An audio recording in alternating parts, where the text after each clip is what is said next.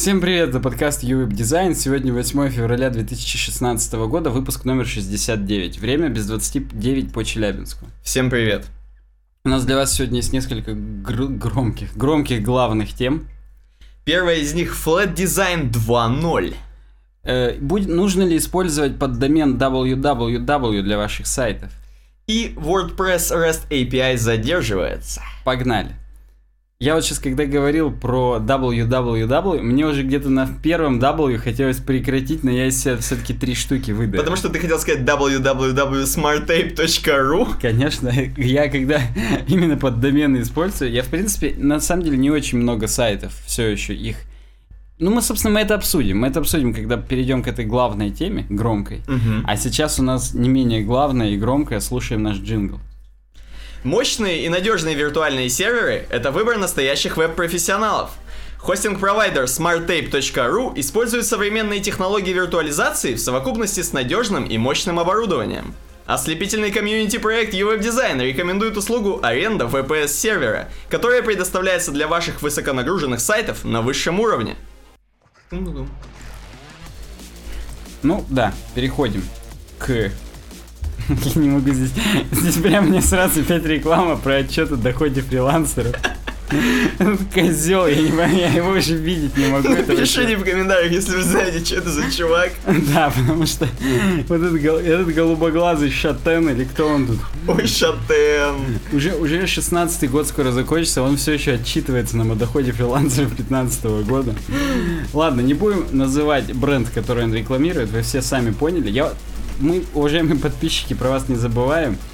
Ну, вот, чтобы вы понимали, там чувак такой клетчатый, и он в Google AdSense рекламе все время попадается. По крайней мере, нам.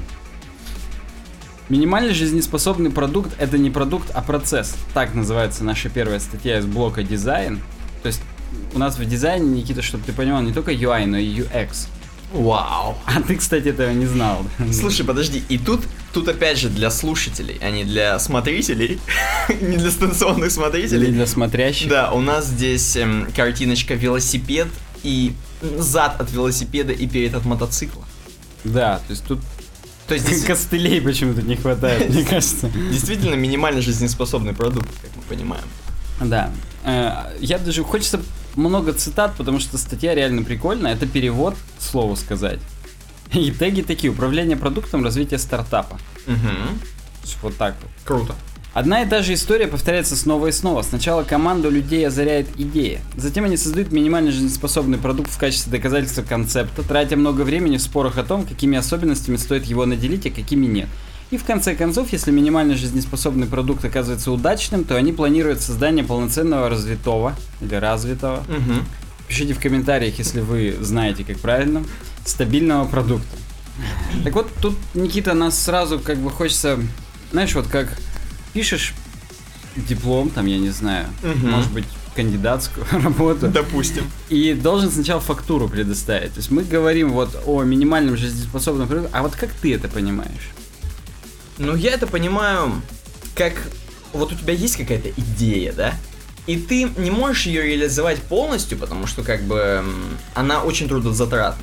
И ты делаешь как бы из этой идеи небольшой набросок такой проекта, так скажем, который уже немного функционирует, уже в ту сторону, в которой у тебя полностью идея должна была развиваться, да? Вот, но он еще не выполняет полностью тех функций, которые ты бы хотел. Вот. И, собственно, вот это уже, это уже минимальный продукт. Ну вот да. То есть, э, кстати, правильно. Я бы вот если пытался сказать своими словами, сказал бы примерно так же. Только я еще вспоминаю историю, я не помню, мы с тобой на какие-то из многочисленных лекций, курсов каких-то посещали. И нам там рассказывали, что ты поначалу должен весь свой бизнес пройти ногами, прежде чем его автоматизировать. Угу. То есть, условно говоря, если ты делаешь бизнес по доставке цветов, то ты должен быть тем самым первым водителем, который сам собирает по телефону заказы и развозит цветы. Для того, чтобы вообще проверить, э, ну, нужна ли на рынке, нужен ли на рынке еще один бизнес по доставке цветов там и так далее. То есть ты уже будешь, как бы, твой сервис уже будет минимально жизнеспособный продукт, когда ты сам на велосипеде доставишь. Да, да, чтобы потом уже твои водители на мотоциклах доставляли, если продолжать метафору, которую нам тут попытались в статье Мгм. оказать. То есть, ну и да, на самом деле самое важное это полностью смоделировать всю ситуацию своего бизнеса, какая бы она ни казалась, ну, как бы сказать, вот одна итерация твоей продажи, или там подписки, или чего-то еще, ее нужно сначала смоделировать вручную, прежде чем автоматизировать. То есть в основном Почему, чтобы написать продукт, требуется там какое-то большое количество времени? Потому что ты сразу это автоматизируешь, делаешь это ну, таким полноценным чем-то. Мгм. А, ну, то есть, если говорить о приложении, то уместнее сначала сделать какой-то работающий прототип в одном из сервисов, просто показать потенциальным клиентам, сказать, вот если у вас вот так будет с вашими цветами, вам, вас это интересует, за какие бабки там и так далее. Мгм. Чтобы хотя бы просто рентабельность даже для тебя просчитать. Именно вот для тебя, Так. наш слушатель и, и смотритель. Так вот. И здесь нам кто же бы автор... Ну, короче, автор оригинальной статьи нам говорит вообще о том, что минимально жизнеспособный продукт даже и продуктом не должен быть. Так. Это... Да. Знаете, и здесь цитата. Знаете старую поговорку о том, что самолеты из Калифорнии на Гавайи 99% времени уходят с курса, но его постоянно корректируют? То же самое и с успешными стартапами, за исключением того, что их новый маршрут может вести даже на Аляску. Эван Уильямс. Тем мальчиком был Альберт Эйнштейн. Я так и не понял, при чем здесь Аляска вообще. Ну, ты решил прочитать, тем Ну не менее. ну, я просто к тому, что любые вещи, даже самые такие железобетонные, как маршруты самолетов, все равно постоянно корректируются, потому что конъюнктура меняется. Так вот, здесь есть график, время и взрослость проекта, время по оси X и взрослость по оси Y. Мгм. И по мнению основателей стартапов, вот так должен работать минимально жизнеспособный продукт. Здесь у нас прямая, из, выходящая из начала координаты куда-то там, ну, под каким-то углом. Здесь, ну, градусов 40, может быть, 38 с Мгм. половиной. Так вот. И то есть, грубо говоря, развивается проект, на какой-то момент на серединке пунктирная линия доказательства концепта, то есть вот он минимально жизнеспособный продукт, и потом оп, и он доходит до своей взрослости, стабильности и ну как бы полноценного продукта. А вот хрен бы там. Потому что нельзя с самого начала, когда ты еще не прощупал почву, не знаешь, нужна ли твоя идея вообще на рынке или нет, Мгм. уже задать вектор, а вот в данном случае это мы видим не просто прямой, а вектор, потому что со стрелочкой. Мы не можем задать этот вектор, мы еще не знаем направление, в которое мы движемся. Вдруг мы начнем делать приложение для ресторанов, а потом, когда его сделаем, придем в ресторан и скажем, чувак, нам как бы вообще приложение нахрен не нужно. Мы как бы просто мобильный бы сайт сделали и все, и в WebView бы его запилили. И все, и у тебя тлен сразу в голове. Это, кстати, не из моей головы пример, это пример из этой же статьи по поводу ресторанов, я имею в виду. Так. Так вот, минимально жизнеспособный продукт это процесс, который вы повторяете снова и снова. Найдите наиболее рисковое для вас предложение, предположение, протестируйте его с наименьшими возможными затратами и используйте результаты эксперимента для внесения поправок. То есть начни доставлять цветы сам. Пойми, что самое сложное. Самое сложное это стоять в пробках или сделать, чтобы цветы не сгнили по пути, или Мгм. там что-то еще. То есть ты и даже дело не в, не в том, что ты мелкие детали автоматизируешь, а в том, что ты просто сам понимаешь, какие у тебя затыки везде возникают. и- Мгм. И, да. Вот, кстати, здесь еще одна цитата. Анализируя причины неудачи более сотни стартапов, CB Insights обнаружил, что основной причиной гибели стартапов является то, что их продукт не соответствовал потребностям рынка. Около половины этих стартапов проводили месяцы, а то и годы, развивая продукт до того, как они поняли, что их самое основное предположение было неверным. То, что этот проект кому-то вообще интересен. Мгм. Понял? То есть делают иногда люди что-то вслепую, думают, что бомбанет, А лайк за слово бомбануло. А на самом деле, в смысле выстрелит, конечно же. А на самом деле ни хрена не выстреливает, потому что надо было проверить изначально. И здесь есть график, как на самом деле работает минимально жизнеспособный продукт. И я на самом деле бы даже и построил другой. И я бы даже это как бы и продемонстрировал вам, если бы мог как-то быстро здесь Paint открыть. Но Мгм. не буду, ладно, неважно. Здесь итерациями выглядит как пила. То есть каждый раз, когда вы доходите до Proof of Concept по оси Y, Мгм. вы должны хоп и начать все заново. Ну, не должны, то есть этих итераций может быть и две всего лишь, а не пять, как на данном графике, потому что Мгм. вы понимаете, что так, вот мы все сделали, и очень часто же архитектуру приложений переписывают. То есть, например, мы когда с тобой обсуждали про различные языки программирования, мы говорили о том, что сначала, допустим, вы делаете свою какую-нибудь хрень на PHP, понимаете вообще нужна ли эта хрень, потому что на PHP сделать что-то быстро, а потом берете и переписываете на Java. Мгм. Уже продумав всю системную архитектуру или там вообще на каком-нибудь э, JavaScript, не дай бог. А я думал, это о том, что, знаешь, не только архитектуру переписать, а вот ты дошел до какого-то минимального жизнеспособного продукта и понял, что он нахрен никому не нужен. Ты откатился и Мгм. переделал его идею немного в другом направлении, там, и опять же и проект переделал полностью, да? Вот, и заново пробуешь. Опять же, дошел до жи- минимального жизнеспособного продукта, понял, что хрень, и опять переделал. Ну, нет, согласен. Я просто имею в виду, что если ты будешь на Java каждый раз доходить, то ты Ага. будешь это дольше делать Ну да, банально. То да, есть, да. Э, Тот же ВК был написан на PHP, а потом уже там куски модулей переписали, потому что уткнулись, но они зато по-быстрому пр- проверили, как, что там, как э, рынок реагирует и так далее. И Мгм. здесь вот на следующем графичке все итерации выделены фигурной скобкой и подписано, что Это самое длинное, да? ну да, что самая большая порция разработки это на самом деле поиск ошибок. Угу. То есть, как бы... Черт, я просто... Есть хорошая русская метафора, идиома, я бы даже сказал, про trial and error, что... Ну, короче... Семь раз отмерь, один раз отрежь, ты имеешь? Нет, здесь наоборот. Здесь типа отмеряй, отмеряй, и если не будешь отмерять, то так и не поймешь, сколько надо было отрезать. Так. Отмеряй и отрезай. Ладно, неважно. Суть в том, что, ну, здесь можете почитать, здесь есть непосредственно прям пример по поводу того, что не нужно сразу разрабатывать приложение для ресторанов, нужно сначала сделать прототип Мгм. или просто спросить. А потом, когда вы сделаете прототип сайта, допустим, условно говоря, спросить, сколько ли денег нужно взять с ресторана, сколько вам готовы дать, и можно просто прочитать, что вам просто не рентабельно. У вас рестораны готовы за 20 тысяч рублей покупать сайты, а вы не сможете наладить это так, чтобы человека часы у вас соответствовали затратам. Э, Мне очень понравилась здесь вот выдержка, которую я сейчас вам прочитаю, про масштабирование. Так. Так вот, возможно, вы обнаружите, что владельцы ресторанов не заинтересованы настолько, чтобы платить деньги. Ну что ж, хорошо, что вы поняли это только после нескольких дней работы, а не нескольких месяцев разработки. Или, возможно, вы обнаружите, что они готовы заплатить. Тогда вы принимаете платеж за несколько месяцев услуг наличным или чеком.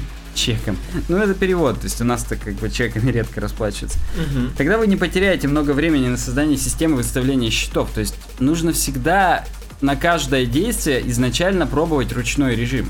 Не пытаться все это автоматизировать, потому что вдруг вы автоматизируете, а это и не нужно. Мгм. Запускайте их сайты и просите сообщать по электронной почте, если им необходимо обновление какой-либо информации. То есть не то, что вы подключаетесь в какую-то крутую CRM-ку, собираете с них там фидбэк и так далее, хотя бы Мгм. просто по почте, потому что это бесплатно. Да, это связано с множеством телодвижений с вашей стороны. Нет, это не увеличит количество ваших клиентов. Но когда вы являетесь крошечным стартапом, не бойтесь делать вещи, которые не масштабируются. Мгм. Масштабирование это та головная боль, которая присуща тем, кто создал что-либо стоящее масштабирование. Так. Короче говоря, вот все. То есть здесь есть э, несколько заметок. Ну, короче говоря, очень крутая статья, почитайте все А основные. знаешь что? Ты вот когда начал рассказывать вообще, в принципе, про вот что здесь написано, я вспомнил такую тему, что, ладно, допустим, возьмем не российский, раз это же статья перевод, да, возьмем не российский рынок, а возьмем американский рынок, где вообще уже сервис такой охрененный и так много всяких продуктов, что говорят, что вот этот minimal valuable product, так скажем, он уже не канает. Надо сразу заходить с крутым продуктом, потому что уже не хавают дерьмо-то всякое. Уже хотят нормально сразу, чтобы ты сделал не велосипед, а Феррари сразу продавал крутую. Ну, э, ты это говоришь о каких-то конкретных Я вот не, нет, нет, я читал? вот- я, просто слышал, да, такую тему, что вот типа minimal valuable product уже не рулит. Ну, есть маленький шанс даже, что мы это в этом подкасте обсуждали. Ну, Да, что-то, я не припоминаю. Ну, а может и припоминаю. Останется не... На самом деле, вопрос, в какую нишу ты заходишь. Мгм. Если ты заходишь в нишу бытовой техники, стопудово тебе надо сразу заходить с готовым продуктом. Ну да. А если ты прощупываешь новые вещи, вот один из таких стартапов, Uber, Мгм. о котором мы будем говорить в следующей теме, они-то начинали просто там практически с, на С коленках написанных хренового приложения и все. То есть, Мгм. если ты полностью открываешь новый рынок, новую нишу, там, связанную, я не знаю, вот, допустим, ты придумал делать, я не знаю, газированное синее молоко. Допустим. Ты можешь первый галлон все-таки сделать вручную и попробовать продать его футболистам на стадионе. Будут они его как она утоляет жажду. Там вот все вот эти штуковины, а потом уже непосредственно нанимать Бекхэма, чтобы он стал лицом твоего Power Рейда нового. Я обливался им. И, ну и да, и, и так далее. И потом ты уже на Супер Боул будешь рекламироваться, который как раз сейчас в Штатах проходит. То есть я думаю, это вопрос выбора ниши. Если ты Мгм. на какую-то существующую нишу приходишь, на которой уже все, что называется, расписано, то ну, тебя просто съедят. Даже если ты... Да, хотя, с другой стороны, здесь безвыходное. Если ты даже с готовым продуктом придешь, тебя, скорее всего, купят просто. Мгм. Ты, собственно, даже и в накладе не останешься, но как бизнес ты это не разовьешь, потому что тебе скажут, мы или тебя покупаем сейчас за столько, или мы тебя все просто сожрем, и ты еще и без денег останешься. Ну да. Так что вот так вот. Следующая тема. Uber перезапуск- перезапускается с новой брендовой идентичностью. Вау. У тебя просто написано Uber перезапустил бренд. Ну вот я для тебя-то по-простому, по-человечески, а для наших слушателей и зрителей Так, отлично. Давай сначала, что такое Uber заново. это... Как же оно по-научному это называется? Стартап. Нет, в смысле, какой-то шеринг тоже. Практически джоб шеринг. Так. То есть суть в том, что Хорошо, хоть не blowjob sharing. для этого другие приложения существуют. В общем, да, фактура Uber это сервис для таксистов, Мгм. причем как для ли- просто водителей, так и для микроагентств с водителями, с собственным таксопарком. Ты можешь хоп включиться в инфраструктуру Uber и, используя их приложение, перебрендировать весь свой таксопарк и заниматься этим же. Ну и для людей, естественно. А для людей это приложение для заказа такси. Так, то есть, Райд-шеринг вспомнил. то есть ты хочешь сказать, там прям разные профили. То есть, если я обычный клиент, то у меня один профиль, а да, если ты да. таксист, Вот, то- вот тут, если ты проскроллишь вниз, здесь две иконки. Мгм. И левая это если ты ИПшный водитель, и правая это если ты ООшный водитель. и там если ты, у тебя несколько, грубо ты говоря. заходишь, у тебя в клеточку все в желто-черно. Да, у тебя разный функционал там просто, и ты можешь э, управлять своими водителями. А в синий ты можешь просто получать заказы.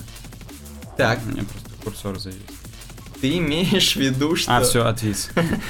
То есть даже вот эти пацаны на двенашках, ты их можешь контролировать с помощью Uber. Если у тебя, да, хотя бы Ford Focus, и ты нанял двух пацанов на двенашках, ты их можешь контролировать через э, вот эту штуковину. Отлично. То есть, ну там очень, так скажем, если углубляться, там много всякой аналитики, кто сколько ездит, кто сколько простаивает. Ты можешь звонить э, Красный 2, вы там хреново там продрачиваете, почему Мгм. слишком долго были на кофе-брейке. И Мгм. тебе говорят, там красный лидер, я там это, просто у меня жена рожала там около шаурмы. Отлично. Но нет, я на самом деле, я так думаю, что там прямая зависимость по поводу того, сколько свозил, столько заработал, и твой ООшник там, он зарабатывает больше по процентам, сами Uber сколько-то, а ты меньше. То есть там, Мгм. я думаю, по поводу именно продуктивности у них нет загонов, но вообще это наша новость про то, что они перебрандировались.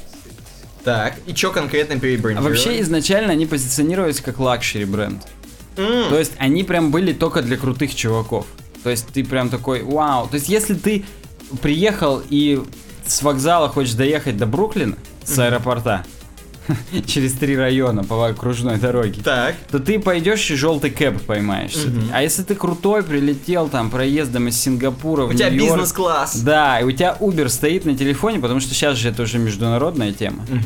И ты такой, мне вот тут я тоже хочу, я привык, мне нравится их сервис. И к тебе приезжает привычный Prius черный, Мгм. раскрашенный в Uber. Теперь, кстати, белый будет. К- Который не портит э, окружающую среду. Да, он еще и окружающую среду. Почему-то у них Prius символ. То есть, если прям у них здесь будут заходить... Мы, ну, мы зайдем потом на их сайт бренд гайд, у них там везде приусы, типа. Мгм. Схематично нарисованные, но мы это понимаем. Так вот, и они почему, собственно, уходят от лакшери до, так скажем, низшего уровня, ну просто они масштабируются. То есть, грубо говоря, luxury рынок, все, он уже закончился, и они теперь выходят вообще в полный мейнстрим для того, чтобы как-то Мгм. больше денег зарабатывать. И если ты посмотришь, да, во-первых, у них все такое перебрендировалось, как будто один из... Тут, тут, тут написано, один из э, научно-фантастических ре- ремейков Пакмана. Так, а какую картиночку смотрим А мы- две иконки Ага, приложения. хорошо. То есть абстрактные элементы, но они добавляют что-то такое интересное. То есть, хоп, один какой-то символ, Мгм. и чуть-чуть вот... И самое главное, там есть еще сзади текстурка некая. Текстурка да, да, какого-то да, цвета. текстурка разная. То есть Мгм. Мне, во-первых, сразу напоминает символы Альянса и Империи из оригинальной трилогии Звездных войн.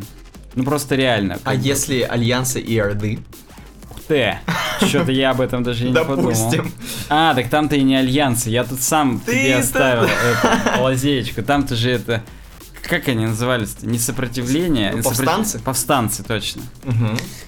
Rebels, хотелось сказать. Короче говоря, у них суть в том, что они теперь говорят битами и атомами. Что Вау. практически вы там наши атомы, и благодаря вам, ну, вы водители, Мгм. мы функционируем там и так далее. И здесь есть шуточка, что в Сан-Франциско камень нельзя кинуть, чтобы не попасть в стартап, который там про атомы что-нибудь метафоры использует и так далее. То есть Ага. это попса на самом деле, и это как-то даже не очень прикольно. Кстати, я сейчас перезагружу страницу, здесь твит уберовский, у меня он опять как блок квоут просто У подгрузился. меня тоже, да. Ну, да, А, кстати. Возможно, это и есть блок квоут, потому что я сейчас перезагрузил и нет. Если говорить о брендинге, то посмотри, они сделали так, что в каждой стране он немножечко по-разному брендирован внутри. Так, То есть охренеть. вот эти текстурки, вот в Мексике у них вот такой кафель часто был. Я прям даже вспоминаю фильм Фрида Мгм. с Сельмой Хайек. Мгм. И там у них такой кафель где-то был. И вот они именно из этого кафеля узорчик, так Мгм. скажем, э, обвекторизовали.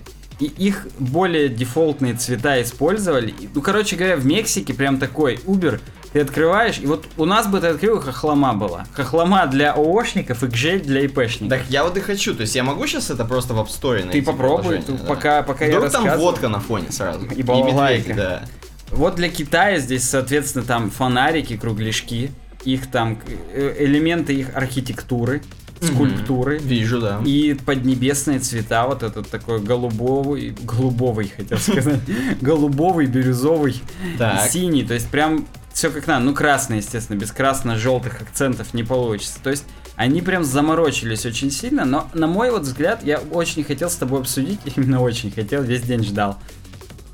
Ну да, вот сейчас ты мне показываешь именно приложение для водителей. Ну и причем оно как бы такое же, как и... Ну, ты, может, внутри оно не такое. Ты попробуй себе установить. А, установить. Заодно посмотрим, есть в Челябинске Uber или нет. Я помню, в Казани уже есть. Так, отлично. Так вот, смотри, э, их старый и новый логотип.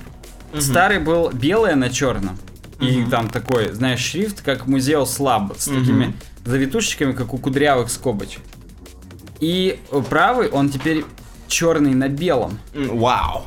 И, и я вот когда на левый смотрю, мне прям сразу luxury хочется. Я как бы прям чувствую, что я уже... Вот согласись. Согласен Когда абсолютно. такая тоненькая, беленькая, что-то на черном фоне, Да, мне да, сразу да. вспоминается в GTA, в, там в последних Да, нескольких да. частях есть вымышленный магазин, который Да. типа люксовые, топовые какие-то часы, там костюмы. И он вот точно так же на черном квадратике каким-то беленьким, тоненьким что-то есть.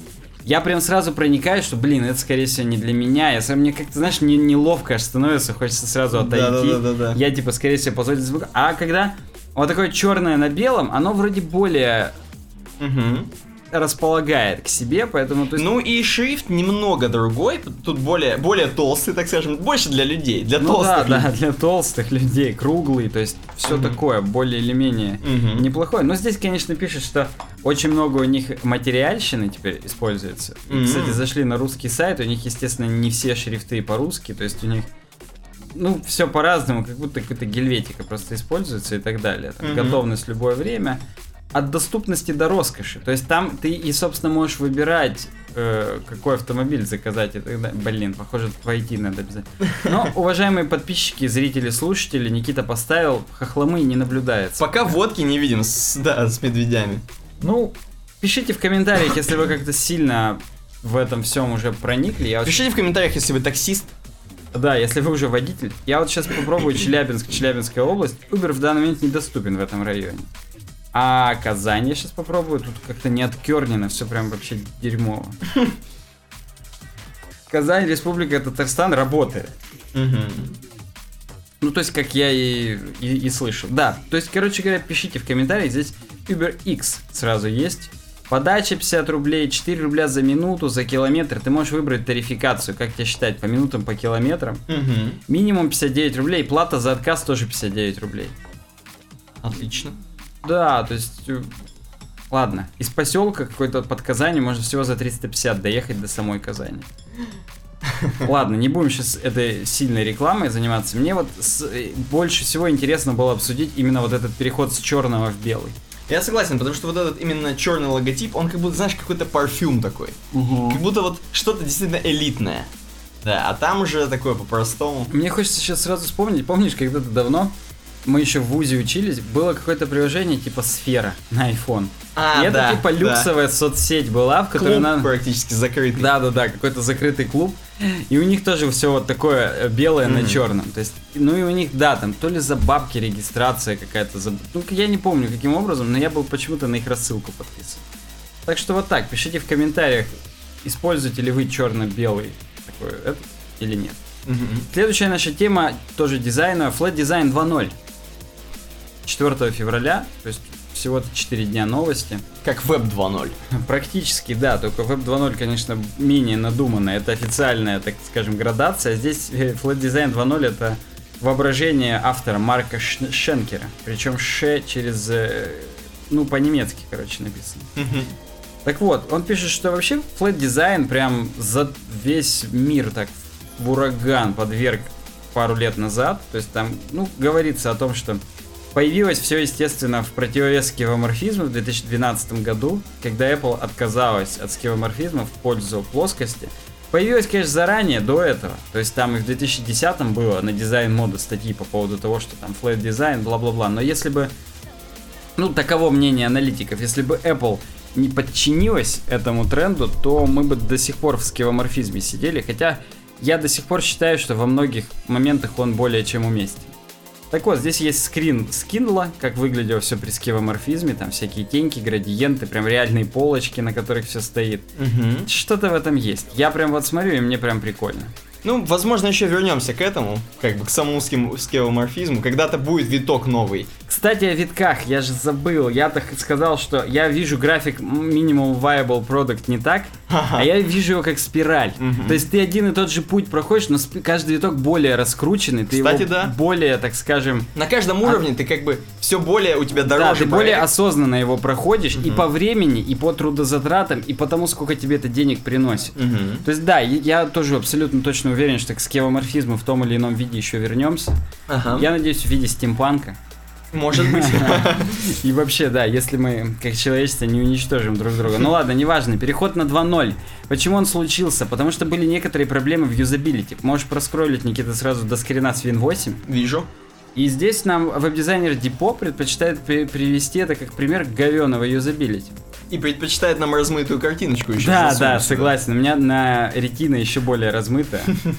Просто вообще до свидос. Ну так вот, они говорят о том, что из-за того, что все прям вот слишком вот плоско, вот без единой теньки, непонятно, что выпирает, на что можно нажать и что вообще... Ну, я не устаю в этом подкасте и вообще в жизни употреблять пример со старыми квестами, Мгм. где ты видишь сцену и видишь, какие там предметы выпирают. Это значит, с ними можно будет повзаимодействовать. Мгм. Даже в старых платформерах на Nintendo Entertainment System типа Aladdin ты бежишь, и город статичный, но одно окно не статичное, потому что из него бабка вы- вы- высовывается и горшки в тебя скидывает. То есть там видно, что оно будет двигаться. Вот тут ни хрена не было видно, что будет двигаться Мгм. на этих плашечках на Windows 8 с их Metro UI.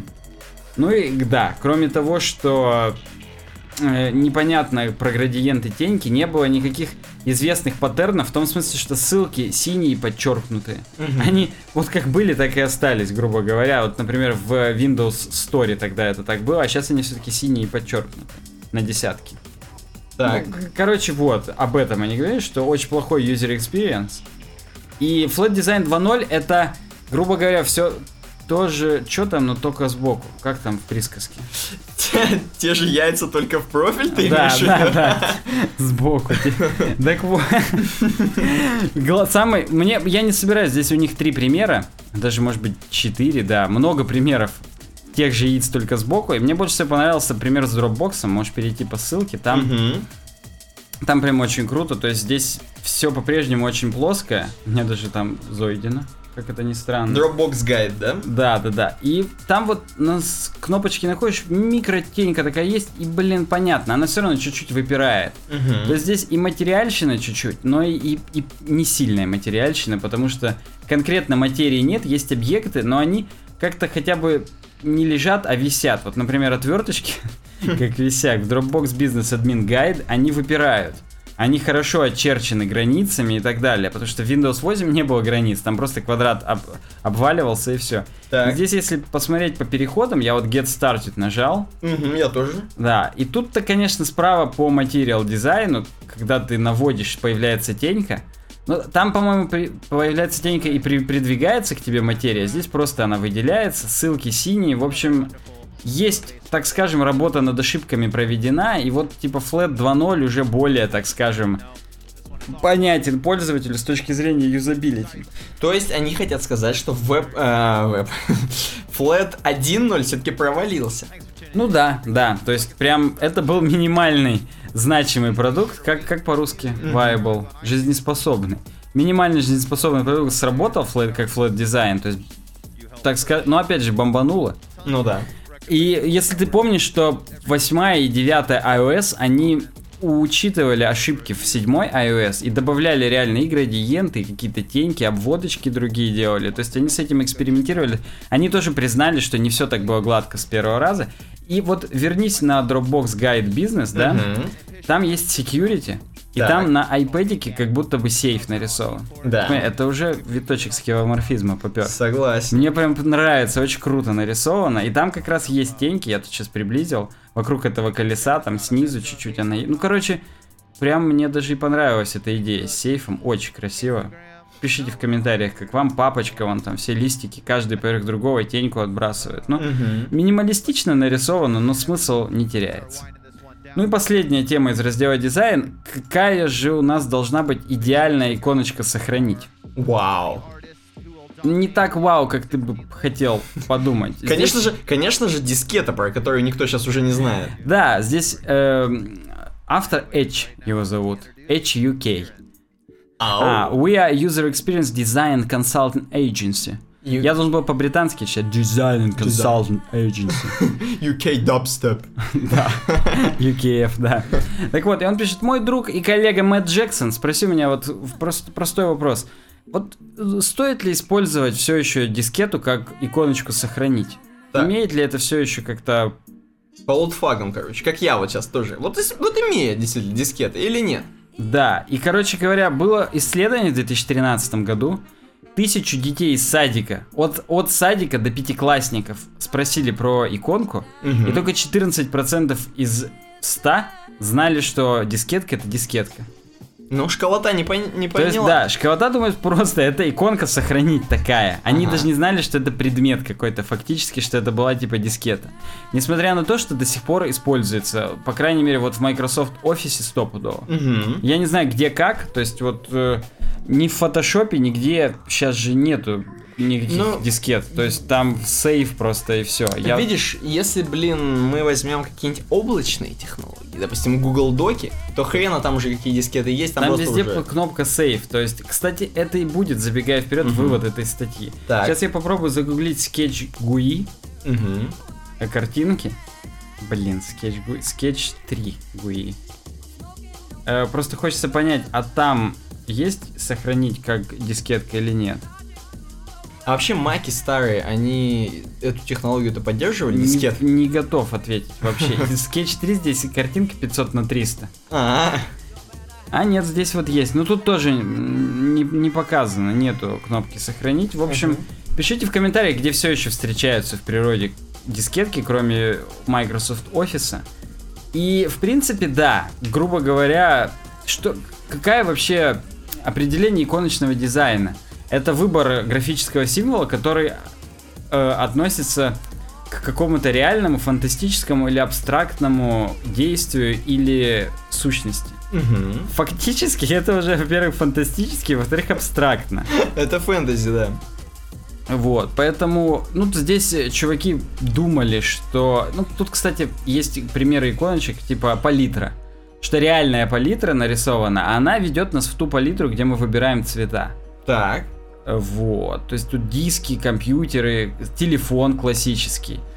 Несмотря на то, что телефон уже совсем другой, Мгм. ну как бы нет уже дисковых телефонов, именно такой телефон по-прежнему, как отображение телефона, лично мне более понятен. Потому что сейчас смартфон, он выглядит как Да как, как что угодно, просто как, как навигаторы GPS. Точно нельзя понять, то это или нет. Должна быть прям физическая разница между устройствами, а сейчас все устройства уже выглядят примерно одинаково, на мой взгляд.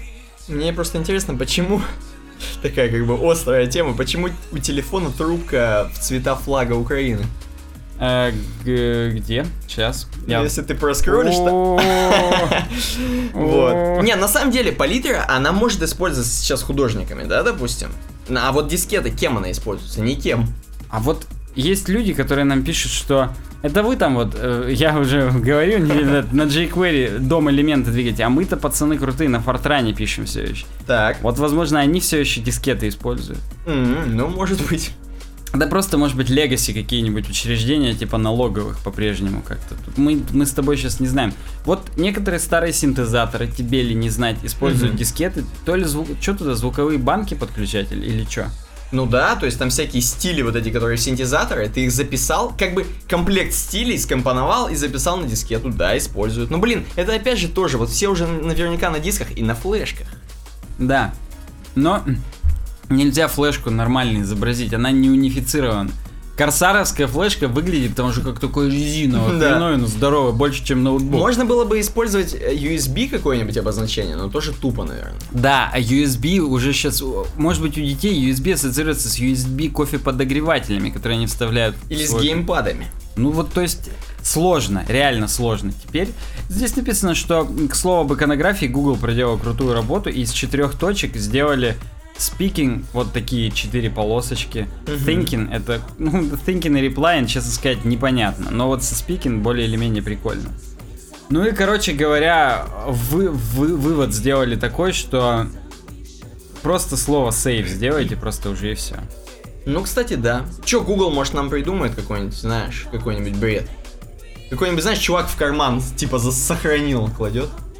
Рука в карман. Ну, что-нибудь, может, придумают. Раз они придумали thinking и replying. Ну и вообще, кроме того, что сейв, флоппи диск, типа, блин, это, это круто. То есть, а почему бы... Символ уже всем понятен, Мгм. и поэтому чё бы его менять? В конце концов, ну абстрактный, ну фантастический, но зато все уже, ну просто исторический, из-за того, что он вот всегда был, есть сейв и все. Ну да. Так что вот так. Здесь просто самое смешное, что он еще про себя потом целый кусок статьи написал. Просто я Автор крутой. такой-то, я крутой чувак, мы работали с HBO, с EA, Disney, Warner Brothers и так далее. Окей, короче, вот у нас закончился раздел про дизайн. Теперь переходим к разделу бабки, который озаглавлен у нас. Да, он у нас, я спешу успокоить всех тех, у кого сейчас случился Бадхерт, он уже проредел этот раздел, он прям ничтожно мал стал. Да, у нас немножко так про бабки и немножко так про рутрекер, так что не переключайтесь. Ура! Да. Э, статья с TechCrunch э, про Alphabet becomes the most valuable, pub- valuable product public company in the world. Alphabet, кто вот в танке сильно и не знает и не слушал наши подкасты про то, что Alphabet это компания, которая владеет как Google, именно как поисковиком Гу- Гугла, как эм, по- э, почтой, то есть это уже практически отдельные сервисы, как даже всякими разработками в сфере медицины, там у них до хрена всего. Вот алфабет это, короче, Сергей Брин и второй чувак, не помню, как его Ларри зовут. Пейдж. Ларри Пейдж, да. Да. Э, Коэффициент Пейджа как. Вот, в общем, вот они это алфабет. Они даже не столько владеют, сколько они сами его учредили, и сами Да. же им завладели и вообще, то Да. есть... И здесь статья о том, что у алфабет хорошие времена. М, Они показали свою выручку охрененную, и их алфабет приносит, их компания принесла 21 миллиард баксов выручки. Ни хрена. Да. себе. И типа они зарабатывают в- 8 баксов 67 центов за, каждый, за каждое расшаривание. Вот я у тебя спрашивал, что это за хрень, вот за каждое расшаривание. То есть, эм, естественно, это все базируется на поиске Гугла. Наверняка алфабет это максимум поиск денег. Скорее всего, Да, да. поэтому, поэтому мы здесь и говорим вот именно расшариваниями. Аналитики ожидали от 8 миллиардов до 20,8. А получилось 21,3. То есть даже Да. самых оптимистичных аналитиков... Перепрыгнули, да. Да, да. Но здесь пишут, что Apple на самом деле уступает алфабету уже. Эм, эм, вот здесь написано, что алфабет это 558 миллиардов, э, я так понимаю, Э, так, сейчас надо понять. То есть, видимо, вообще все, всего, всего бабла 558 миллиардов. Капитализация, да. Да, а у Apple 535 миллиардов. Ну, падает сильно у Apple капитализация. Если мы на этом графике поспорим, то год назад Apple было 775 миллиардов, а Мгм. сейчас уже 531. Ну, график, кстати, явно показывает сильное падение у Apple. Да, и Да, рост у И сильный, да, рост у Ну, Google. тут в данном случае, да, Google именно. Да, здесь именно даже, вот как вот в акциях смотришь в iPhone, Да, да. Google, вот это оно. Да, дальше здесь есть э, график и Apple, и Alphabet вместе. Э, в принципе, вроде Я как... именно его и смотрел. Да, вроде как у Alphabet э, было поменьше, поменьше, поменьше, росты были у Apple сильные, ну, видимо, еще при Стив Джобсе. Да нет, это уже 2012. То есть там... Это уже не при Стив Джобсе, да? Это а, уже это, он умер Это уже, раз. видимо, 5S и 6. Не, пять- пять не S. знаю, ну вот смотри, вот в 2013 Мгм. э, в середине года, с конца 2012 тоже было падение так Был спад. до хрена да, сильное. был спад.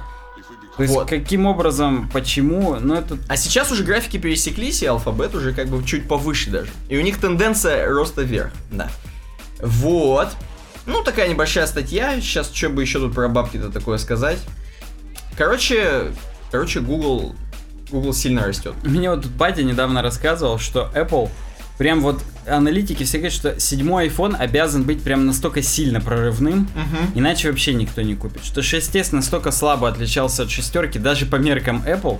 Так. Но вот я лично как гик хотел бы попробовать Force Touch или 3D Touch, как там Мгм. он называется. Ну, Force ну. Touch это в буквах, 3D Touch в телефонах. Именно как эм, новый элемент user experience. То есть ты вот на рабочке находишься и жмешь именно сильно на иконку, и у нее там всплывает дерьмо, типа там. И сразу пишешь смс-ку, например. Ну, типа того, да. Я бы вот это хотел попробовать. Мне, на мой взгляд, это большой шаг.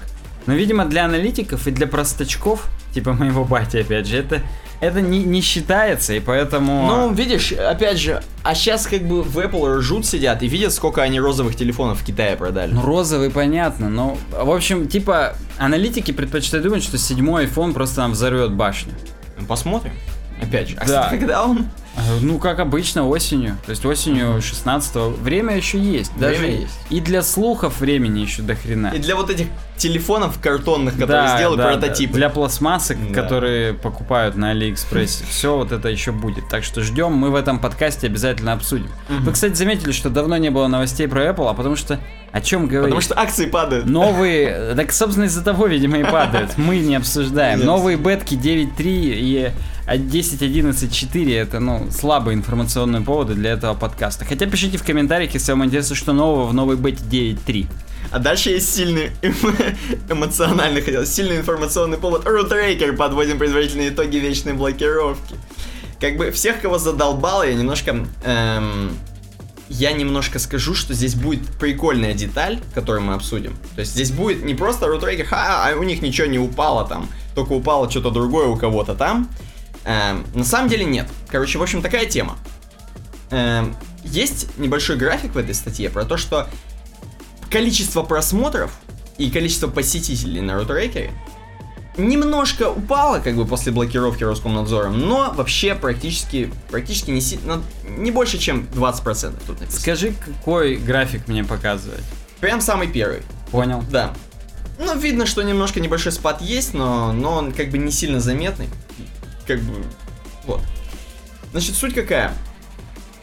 Роскомнадзор чем ответил? То есть были всякие приколы про то, что спасибо, что Рос- спасибо Роскомнадзору за спасибо деду за победу, спасибо Роскомнадзору за то, что заблокировали рутрекер, теперь там можно скачивать хоть чё. Вот. А Роскомнадзор ответил тем, что ты подождите, давайте посмотрим через где-нибудь три месяца. Потому что сейчас как бы посещаемость все еще есть, потому что все еще заходят на rootrecker.org, все еще мониторят, тем более бум информационный есть. А, а вот через три месяца где-нибудь посмотрим, когда уже останется core аудитория, так называемая, да? Ее Мгм. будет вообще мало, типа те, кто с тором, там, те, кто с плагинами обхода. Вот, вот типа и посмотрим тогда. Но Rootrecker и администрация Rootrecker предпочитают думать, что все-таки они всех оградили, всех защитили своими темами про то, как обойти блокировку, и у них будет все хорошо. Ну, я вот даже не знаю, что сказать. Вообще, вот мне, мне интересно, чисто... Ну, мы просто действительно быстро сейчас об этом поговорили. Поэтому есть время обсудить. А почему мы вообще с тобой в этом подкасте обсуждаем рутрекер? М, Но Не- мы изначально, для нас это был прикольный повод про то, что у нас была как бы тема вот этих блокировок немножко затронута, информационная. Вот, поэтому это было прикольно. Поэтому у нас продолжается этот комом про рутрекер. В смысле, то есть изначально для нас был интересен сам повод того, что нас что-то Да, блокирует. да. Ну, мне это просто по-прежнему интересно, опять же, как кейс того, как пытаются бороться с интернетом, Мгм. но не могут его забороть. Ну да. То есть э, core аудитория есть микрошанс, что делали рутрекер деньги Мгм. именно с тех 15%, которые отвалились. Или там 5%. Допустим. Даже не потому, что они дебилы и жали на рекламу, а потому что она у них хотя бы даже показывалась. То есть те люди, которые все сразу обходы сделали, у них и AdBlock наверняка стоит. Может быть.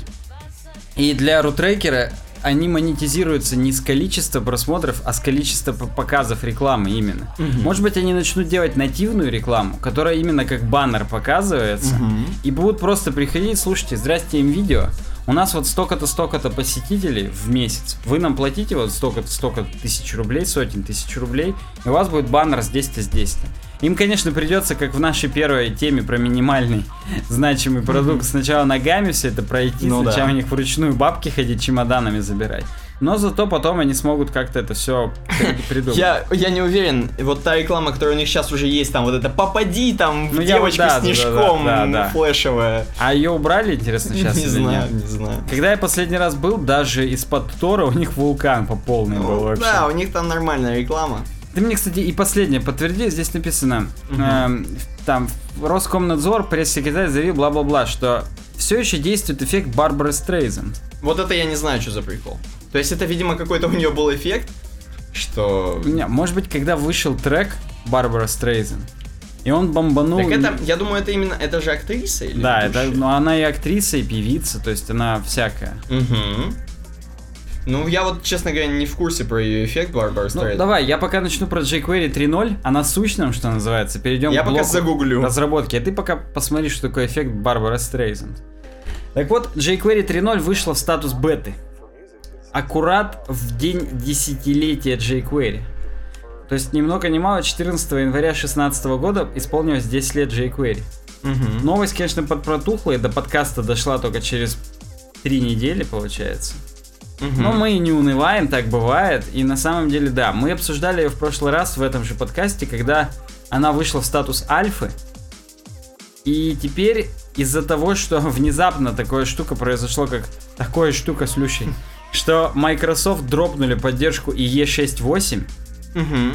а, точнее даже не 6.8, а 6.10 получается. Да, короче, вообще всю поддержку дропнули 12 января Microsoft. Теперь jQuery такие, все можно. И, во- и E8 тоже дропнули. Несмотря на то, что даже если вам нужно по-прежнему и E9 и 10, и E6.8, если вам нужно, вы используете релиз 1.12. Мгм. А если в две- вам нужно что-то... Собирались сделать еще jQuery Compet от слова compatibility. Ага. Но его тоже решили отменить, все, нахрен надо, есть jQuery 3.0, и там все будет круто, мы ждем типа jQuery 9+, и все. Сейчас я быстро про эффект Барбара Стрейзен вернемся. Так, Эм, это то, что мы с тобой и говорили, то есть мы с тобой теперь можем круто называть. Это феномен, выражающийся в том, что попытка удалить определенную информацию приводит лишь к ее более широкому распространению. Именно часто посредством сети интернет. Возможно там, когда были всякие фотки про И носы, тут есть какая-то фото, да, какая-то фотка, которую она вот попросила удалить конкретно чувака. Тут именно по- как в GTA 5. Чувак ее сфоткал, именно вот тот фотограф, который, знаешь, ты им- за него выполняешь миссии. Да, вот чувак сфоткал на побережье, где-то ее там из дома, где-то что-то, она хотела, засудила его, попросила удалить, и это все больше еще расползлось, и... ну понятно. Ну, это, это было в 2003 году, поэтому феномен э, как бы зародился тогда еще. Ну, то есть мы, в принципе, как-то что-то не в теме. Должны были быть с 2003 это года. Вот jQuery даже еще тогда не вышел. А эффект Барбары Стрейзенд уже был. Так вот, ну мы напомним только некоторые главные изменения. То есть, короче, бета можно уже качнуть прям вон через NPM. Или через CDN, code jQuery.com, jQuery 3.0, beta 1, JS, Так, отлично. HTTPS. Всю ссылку сейчас буду диктовать. Методы show и hide, они экспериментировали за все это время, пытались сделать, чтобы инлайново вставлялся style display none, style display не none, Мгм. но там написано, что у них возникли проблемы, если вдруг уже в style шите, так скажем, в, в таблице CSS был указан display none, Мгм. то если тут поставил display none, а потом убрали, то стайл шитовский все равно перекрывает, и даже с учетом того, что ты сделал шоу, Мгм. ни хрена не шоуется. А вообще, кто-нибудь использует вот эту... Это же как бы анимация, по идее, jQuery. Да, да. И кто-то вообще использует где-то ее? Ну, то есть, вот реально. Честно скажу, использую fade in, fade out. Я не знаю, чем имплементация различается с шоу и хайдом, Угу. но использую почему-то fade in и fade out. Я. Угу. Понятно. Прям перед тобой сижу живой представитель. Э, Есть э, случаи с э, методом data, который сразу вместо того, чтобы писать точка attr, метод attr, который Мгм. берет атрибут и писать в первом параметре дата, можно сразу писать дата и название дата атрибута. Мгм. Мы в тот раз говорили о том, что они не будут различать фу дефис бар и фу заглавный бар, camel case, Мгм. но будут разделять фу дефис 42 и фу 42 слитно, то есть с цифрами. Мгм. Ну и вот они все еще думают, так делать или так не делать. И какой из этих двух показывать, если просто пустой дата вызвать, и там все они будут. Ну, короче говоря, все еще есть issue открытый на GitHub или issue, как там вам больше нравится. То сейчас скажут опять, что амперсаунд неправильно произнесли. Так вот, есть открытый issue на GitHub, где можно обсудить, по поучаствовать в обсуждении. Ну, здесь они тоже думают по поводу того, как имплементировать промисы, Мгм. которые в ECMAScript 2015 внедрили с э, тестом на A+, промисы. То есть это те, которые были еще до официальных. Они хотят, чтобы и рыбку съесть, и косточкой не подавиться. Я имею в виду разработчиков jQuery. Так. Вот, и они делают такие существенные изменения к методу then, который чейнит эти колбеки, чтобы по промисам они работали. Ну, это, это настолько сильные, так скажем, дебри. Кстати, тоже есть две issue, в которых можете поучаствовать в обсуждении. И там даже они сделали отдельный плагин, чтобы с А плюсом лучше работало. Видимо, они все-таки хотят уйти в э, классическую спецификацию ECMAScript 2015. Мгм. В общем, пишите в комментариях, если вы уже на уровне альфа использовали jQuery 3.0, вам нравилось, и вы готовы нам сказать, что производительность реально быстрее. Ну, Вот, например, как я готов сказать, что я наконец-то дошло, дошли руки до того, чтобы на локалке включить PHP 7, Мгм. и работает просто там, ну, в три раза быстрее. До трех раз больше влаги сохраняет у меня теперь локальный сервер. Так что реально работает прям... И никаких... Я работаю на WordPress, с WordPress никаких косяков не возникло, кроме того, что дефолтный плагин WordPress импортер написан с deprecated функциями, Мгм. но это такое. То есть это, от этого никто не застрахован, я думаю, его перепишут вскоре. Следующая тема про разработку. Нужно ли использовать поддомен www? Вау. Очень давно вебмастеры уже думают по этому поводу. Очень давно все насрали уже на www и не используют его. Да, кстати, вот чтобы ты знал, терминология, домен, который без www, то есть просто uwebdesign.ru, называется голый домен. Обнаженный. Naked? Naked domain. Окей. Так вот, и на самом деле автор статьи, а здесь, чтобы ты понимал, статья, она находится на сайте yeswww.org. Причем с поддоменом www. Это естественно. Да. И у них есть здесь две статические страницы. Why use www и redirection, как редиректить. Ага. Так вот, и они пишут, что на самом деле Heroku, вот, например, если говорить о клауд-платформах, Мгм. то Heroku всем рекомендует использовать э, www, потому что если вдруг нужно редиректить трафик с сервера, который отвалился на здоровый трафик, нужно использовать DNS CNAME рекорды. То есть, допустим, у тебя несколько CNAME рекордов на один домен сделано, и если, грубо говоря, у тебя сейчас отвалился какой-нибудь там www1, Так. То тебя будет редиректить на www2. Вау. Так, да, то есть, ну, такие штуки, как Cloudflare, Heroku, у них все это уже имплементировано и по понтовому. Так вот, с Naked Domain Мгм. нельзя прописать несколько CNAME рекордов. А какого хрена э, сами, собственно, эти господа не внедрят, чтобы naked домены могли тоже как бы Ну, так же, какие, как- подожди, это те господа, которые спецификацию DNS адресов писали 20 лет назад и не намерены ее менять, потому что уже умерли. Отлично. То есть это, это сложно, и здесь вкратце написано, что еще кроме, кроме того, Мгм. кроме того, что есть такая проблема, если ты куки хранишь в naked domain, то они Мгм. будут доступны в любом поддомене. Мгм. А ты этого тоже, например, не хочешь. Вдруг у тебя есть поддомен там суперплатная секция .site.com. Так. И ты не хочешь, чтобы куки, которые ты получил на сайт.com, у тебя были доступны здесь, потому что ты те же значения используешь уже с другими ключами. Мгм. Если бы был www, то не было бы этой проблемы. Есть, конечно, здесь спецификация куков, в которых это пофиксено, но ее до сих пор не все Web Application Packages имплементировали нормально. Короче говоря, используйте www, если вы хотите, чтобы ваш... Ну, если вы готовитесь к тому, что ваш проект станет популярным и будет, так скажем, проблемы с доступностью какие-то а, а, ощущать. То есть мы пока на uwdesign.ru забили на эту тему. Ну, на самом деле переписать недолго. То есть там nginx конфиг недолго поправить, но как-то вот пока подзабили. Как, как только жареный петух клюнет, Угу. так сразу и сделаем. Хотя Отлично. тут, кстати, этот сайт сделан на теме 2016, чтобы ты понимал. Нормально. Сейчас я убедюсь, я сделаю инспектор, инспекцию инспектора. Да, 2016. Чтоб ты понимал. Следующая тема у нас CSS Tricks. Это child... Это, грубо говоря, постер child WordPress сайта. Короче говоря, Крис Койер на Media Temple блоге пишет, что его сайт это конфетка. Вау. Это просто картинка. Это вот то, как надо Постер. пользоваться WordPress. Практически постер Децл в полный рост. Тут, кстати, Он есть, просто из себя в полный рост. есть, собственно, иллюстрация самого эм, Криса Койера. Интересно, он сам ее рисовал? Понятия не имею.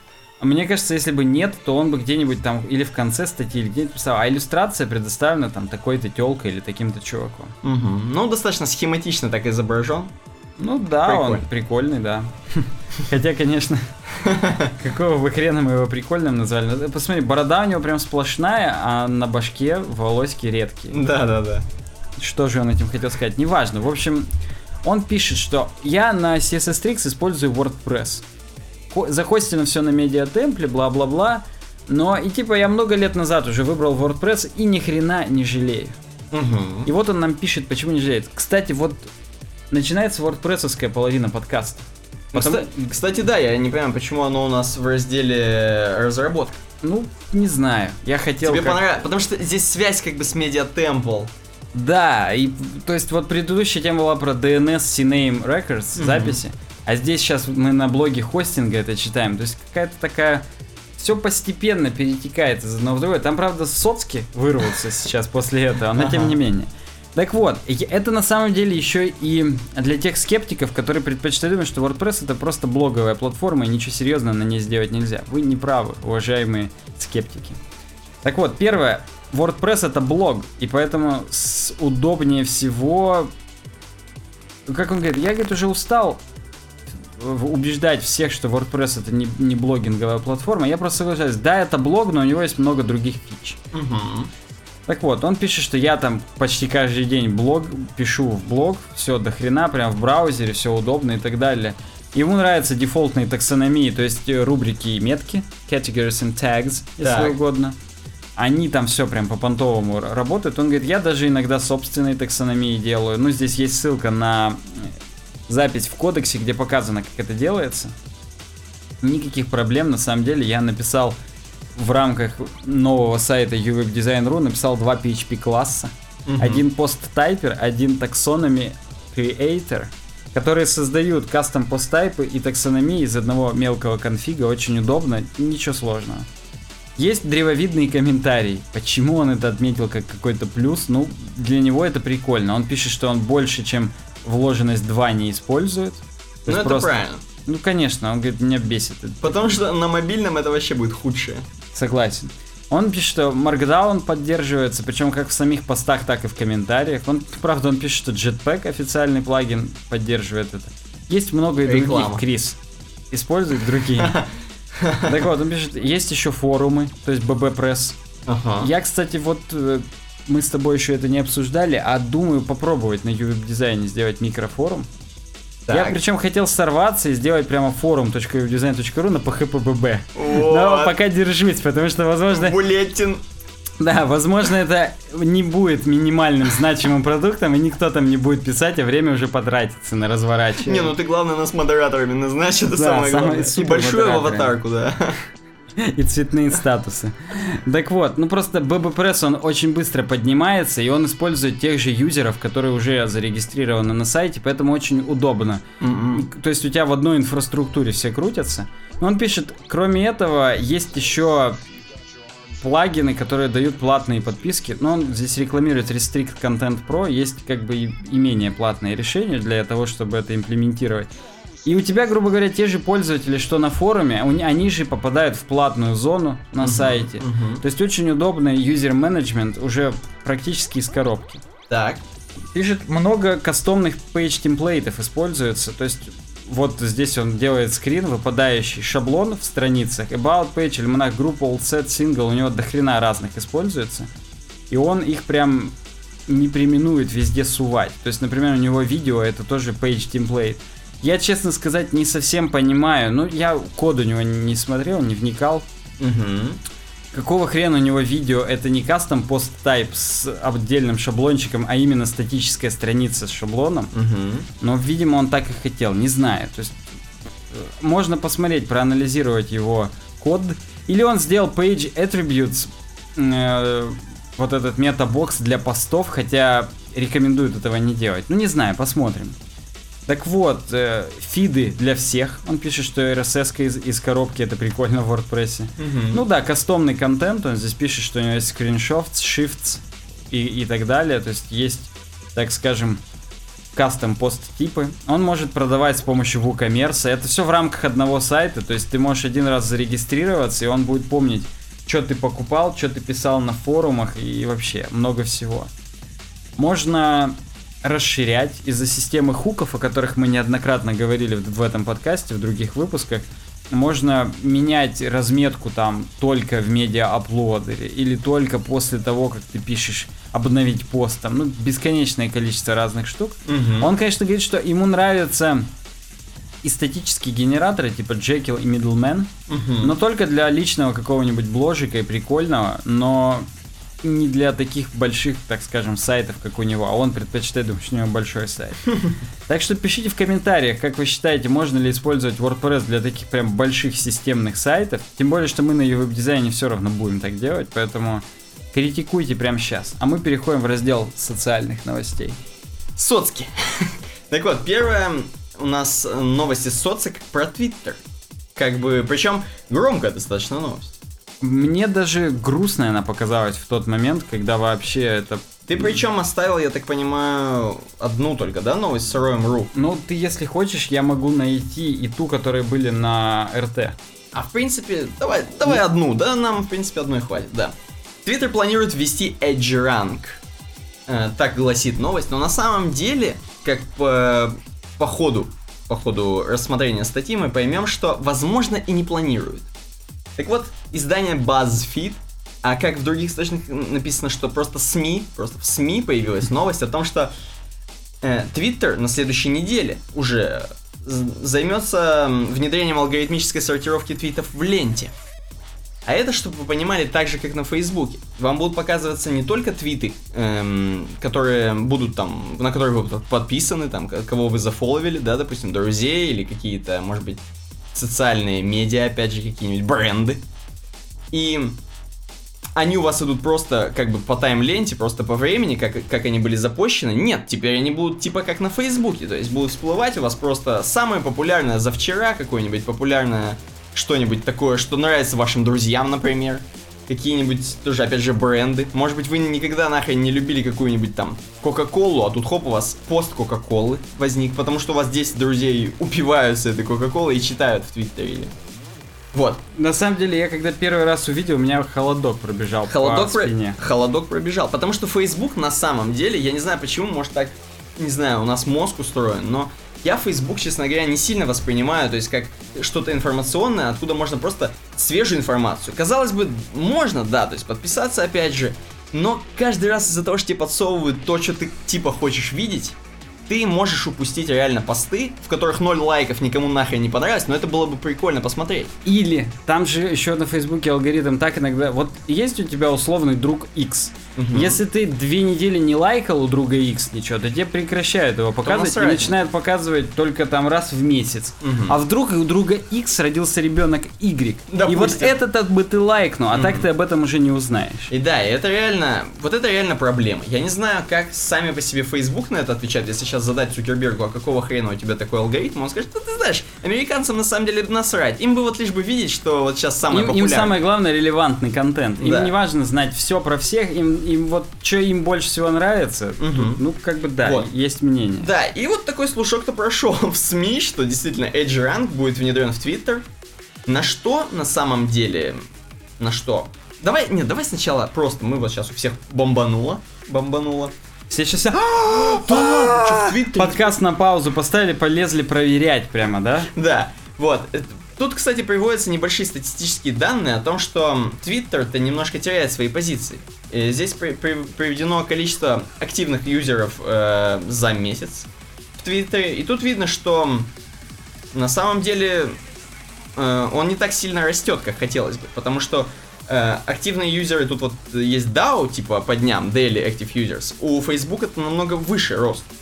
У Фейсбука в день растет столько, сколько Да, у да. Твиттера в месяц практически. Поэтому, поэтому, как бы Твиттеру хочется развиваться, и они смотрят на алгоритм Фейсбука, почему бы не сделать так, ну якобы, да?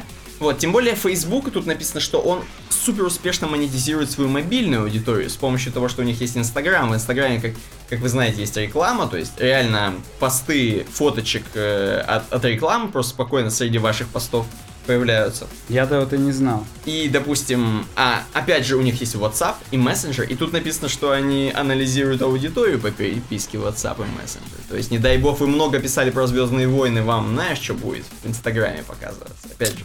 Да уж. То есть, в принципе, у них тут полная зависимость от рекламы, а у Твиттера как бы не очень. Вот и поэтому Хотя в Твиттере тоже есть уже много в Твиттере рекламы. есть реклама, да, кстати говоря. И рекламные твиты, и какой-нибудь там, знаешь, рекламный хэштег есть, по-моему. Ну там, там есть, не... вот особенно в мобильном приложении. Мгм. То есть я вот по утрам Твиттер читаю в телефоне, и там прям этого сколько угодно. Я думал, ты скажешь в туалете. В ванной. Ну вот, э, господин Джек Дорси, глава Твиттер, уточнил, что планов поменять принцип сортировки твитов на следующей неделе нет.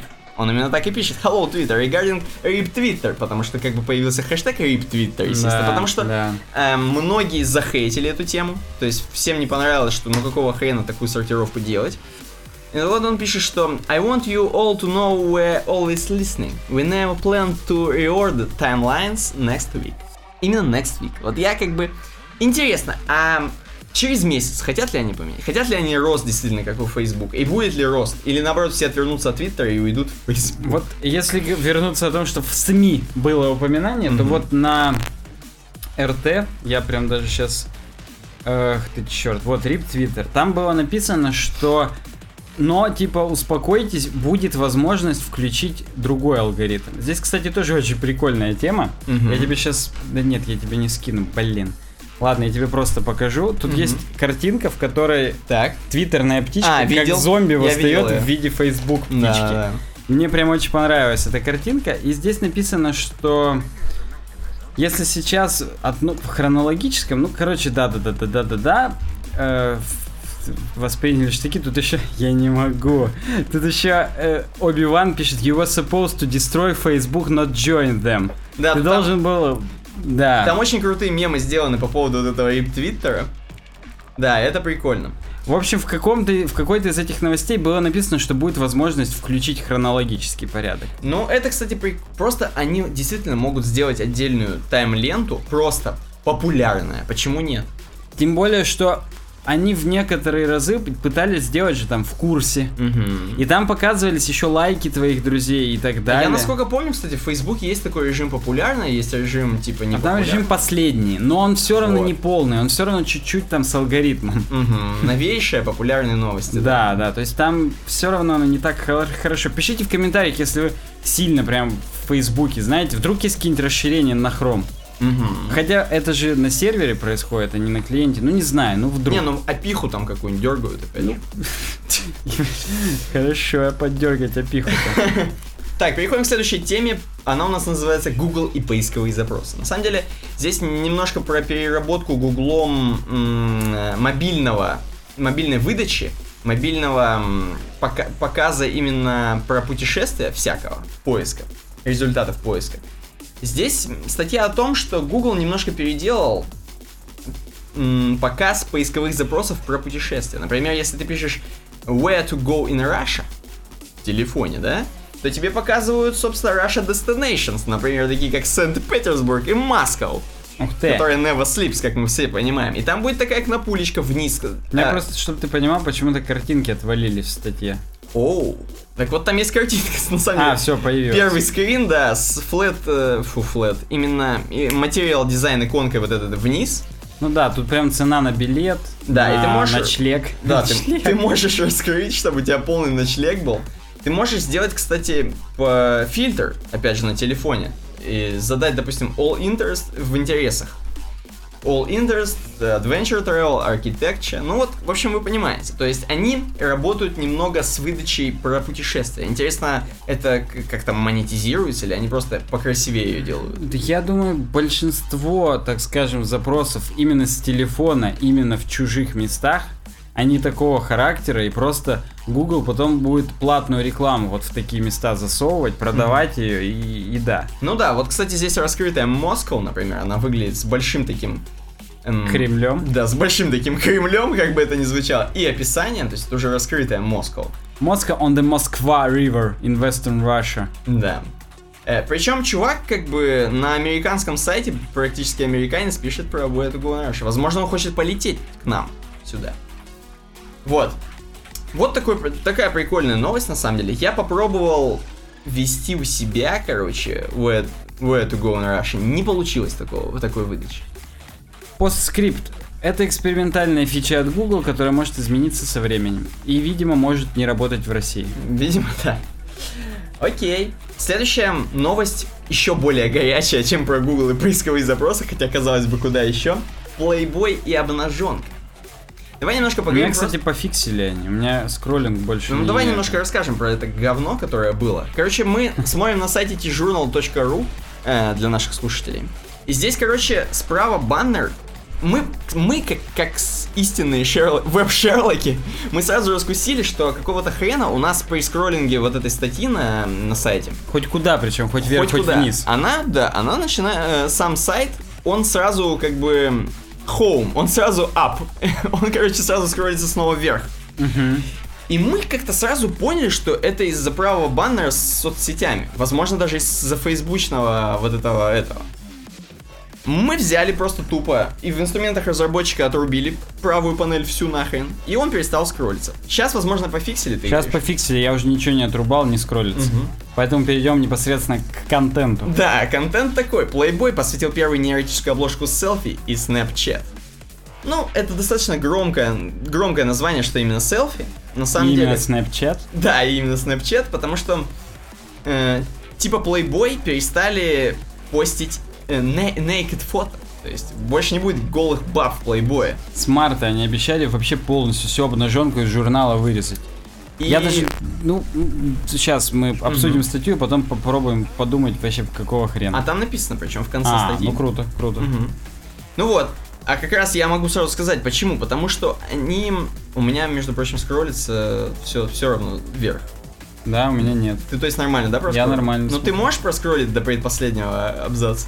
Ну ты скажи вообще движуху с этой Да. Сарой, кем... Блин, у меня тоже скроллится. Так вот, движуха такая.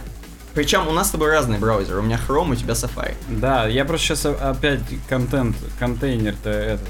Контейнер Выпили. дисплей нонишь. Ну, Да, короче говоря, я тоже это сейчас сделаю, как бы, почему нет, в принципе. Все, нормально. Живем, да?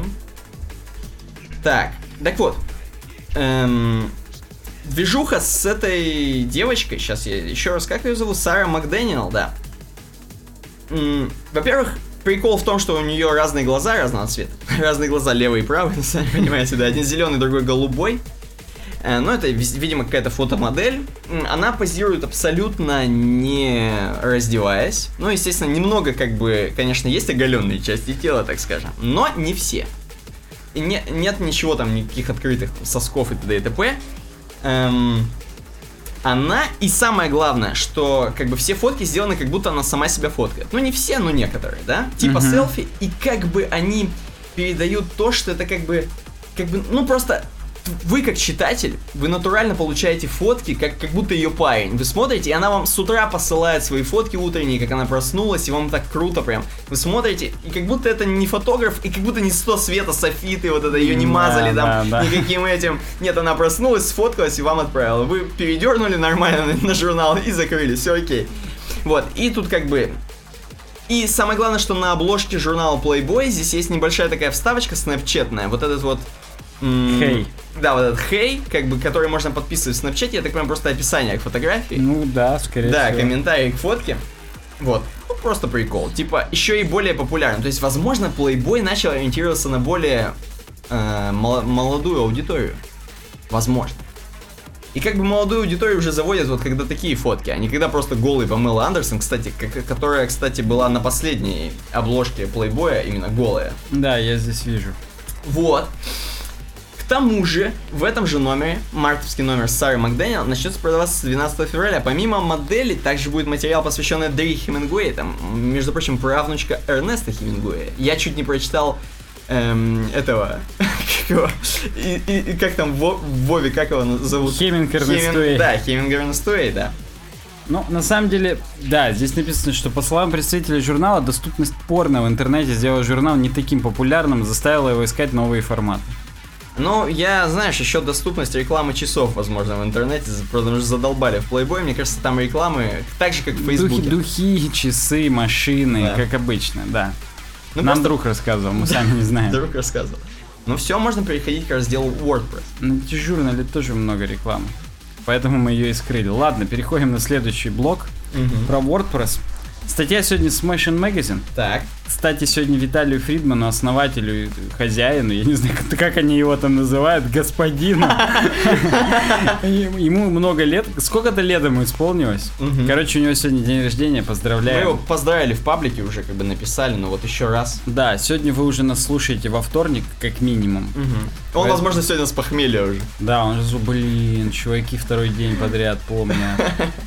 Да, WordPress 4.4, мы, кстати, в этом подкасте уже тоже об этом говорили, добавили term metadata, которая теперь отдельно хранится в таблице term meta. То Так. есть, ну, VP term meta, если с дефолтным префиксом говорить. И хранит она такую информацию. Term ID, meta key, meta value и meta ID. Так. Meta ID это увеличивающийся для каждой для каждой записи. Term ID это ID-шник, к которой таксономии, так скажем, к какому элементу таксономии она относится. Ну и key value это код, код ключ и значение. Так вот, функции есть add term meta, update term meta, delete и get. По названию, в принципе, все понятно, что происходит. Скажу, как обычно, что update term meta, скорее всего, работает и как добавление. То есть, если такое не было, то она и добавит. Я сейчас заодно это и загуглю. Так. По-моему, это прям будет э, полезно. Давай. Неловкая пауза, да? Между прочим, у них тоже э, на Smashing Magazine реклама Media Temple. Ух ты! Так они на них же и хостятся. Возможно, если Media Temple хочет, чтобы у нас реклама была в подкасте, то пусть тоже пишет. Нет, мы не меняем наши хостинги. Мы, мы не такие. Не такие ты считаешь? Согласен. Только Now UI Kit пусть лучше у нас рекламируется. Так вот, да, я загуглил, term meta создает э, этот ключ И значение, соответственно, если он еще не существовал. Так вот, как использовать? На самом деле, мы все помнят, что создавать кастом посттипы и таксономии надо только на хук и нит. Иначе не сработают. До и нита не сработают, и после не сработают. Поэтому вот представим, что мы зарегистрировали таксономию features на хук и нит. Все. назвали ее House Feature. Мгм. Ну, то есть ее слаг, будем говорить, такой, и она к посттипу Houses относится. Так. Так вот, и после этого мы можем, так скажем, написать, что...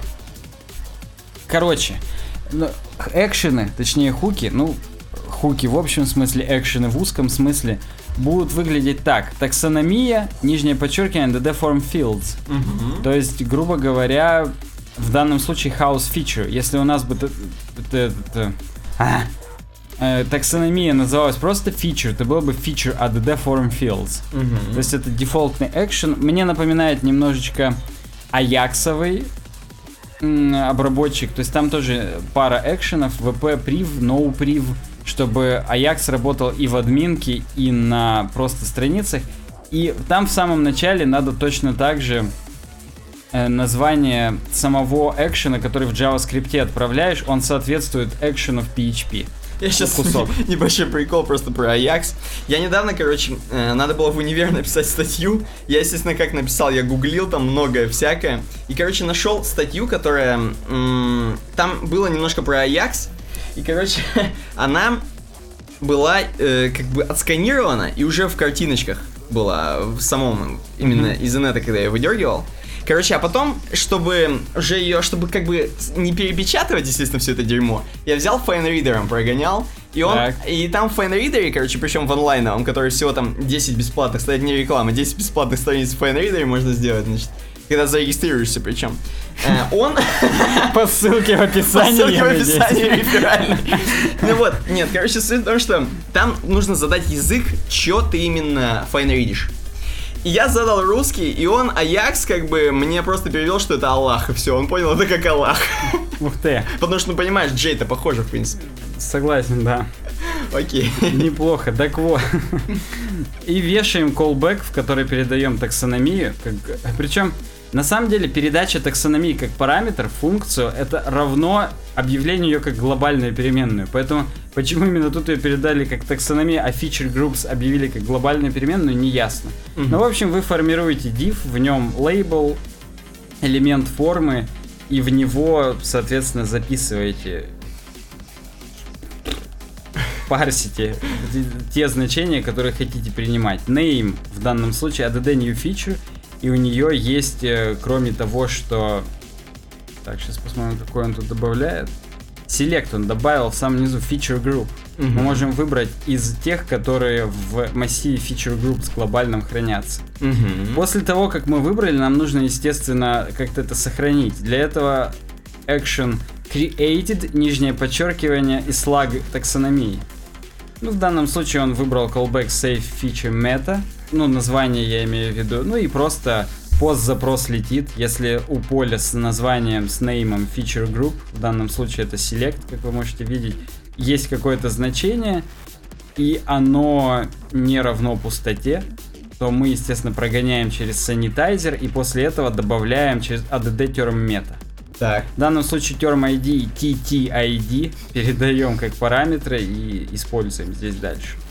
Ну, здесь он пишет про 4 значения, которые принимает 4 параметра функция add postmeta, ID-шник, ключ значения. Практически они идентичны тем, которые э, уже в таблице хранятся, мы в самом начале сказали. И четвертый параметр это unique.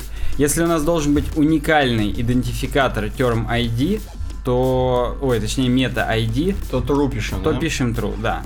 Но он говорит, хочет, чтобы у него дом был только в одной группе, поэтому он сделал unique. То есть оно только уникально можно хранить и перезаписывается в случае чего. То точно так же делается как update, только вместо экшена add form fields, edit form fields используется. Так, сейчас я убедюсь. Давай. Проскроллил просто. Да, edit form fields. То же самое, мы пишем такую же форму, здесь в данном случае они таблицы верстают. Если уже значение есть, они его гетят и приписывают туда, и по- по обработчику, естественно, апдейтят. Так. Обработчик будет edited house feature, то есть, ну, edited таксонами. Был created, стал edited. И Мгм. точно такой же обработчик. Если прилетел, то делаем update term meta и все, никаких проблем.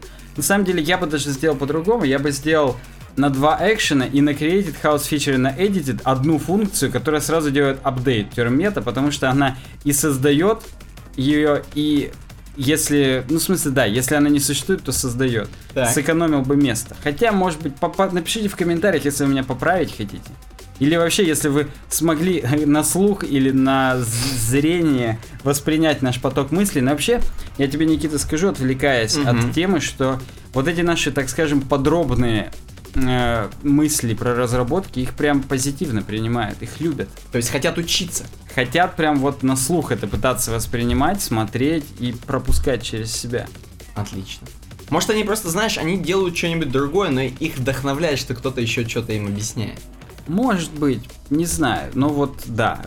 Здесь нам объясняют, как использовать значение вот этой вот э, мета, терм мета дейты в, в столбике. Чтобы ты понимал, столбики вот эти в админке. Но... Знаешь, там типа автор, количество комментариев. Вот Да. туда можно добавить вот эту тоже терм дейту. Мгм. Для этого используется action manage edit taxonomy columns. И в колонку добавить add feature group column, уже известный, так скажем, метод, который давно был. Мгм. Просто название у него такое, это return то-то тот. То есть это фильтр, это не экшен. То есть мы внедряемся в уже существующие колоночки, добавляем еще одну и, и, все.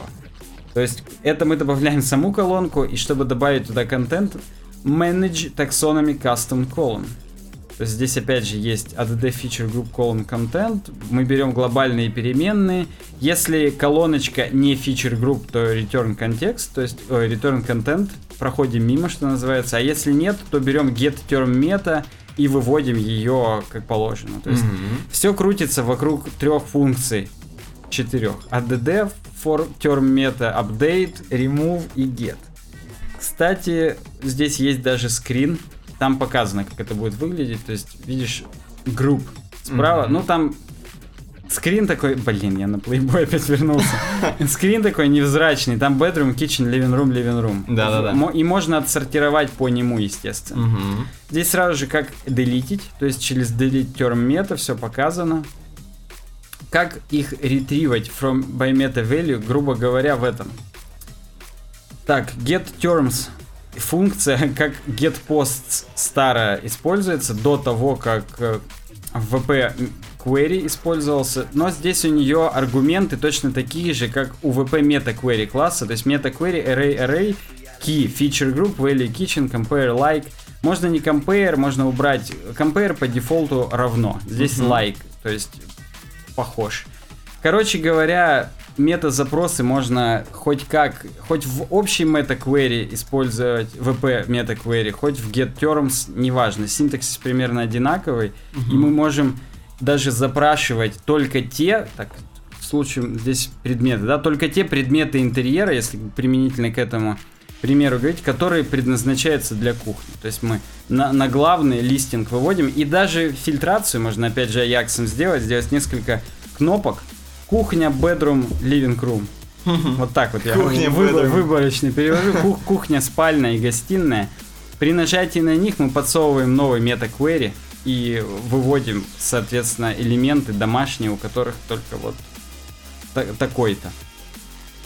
Так, ну, кстати, я тебе попрошу просто, от- не то что отвлекаясь от темы, но просто вверх подняться, и справа в сайдбаре есть Smashing Job Bar, и там, между прочим, на русском написано «Ищем WordPress разработчиков в Ukrainian» и в, в Прагу. В Праге, да. Да, то есть, грубо говоря, они нужны. То есть WordPress, наш раздел, он нормальный заходит. Да, там причем прям по-русски, прям чуть ли не Proxima новый. Ну-ка, мне интересно, какой это шрифт. Ну, не очень как Proxima Nova выглядит, конечно. Но очень по- похож, но не он. Сейчас точно скажу, какой. Нет, Proxima Nova Regular, смотри-ка, я это угадываю. Ну, просто реально похож, только он меньше и откернен как-то по-другому. Там, конечно, еще с кодировкой проблема, у меня N вопросик. такой. да, да. Но да. Это была первая новость про WordPress. Вторая, Том Макферлин. Он, я на самом деле часто в паблике его статьи выкладываю, они прикольные. И он вообще пишет очень много про WordPress. Причем у него даже его собственный стартап Pressware. Так, Ну, короче, он просто... Можете у него заказать сайт себе.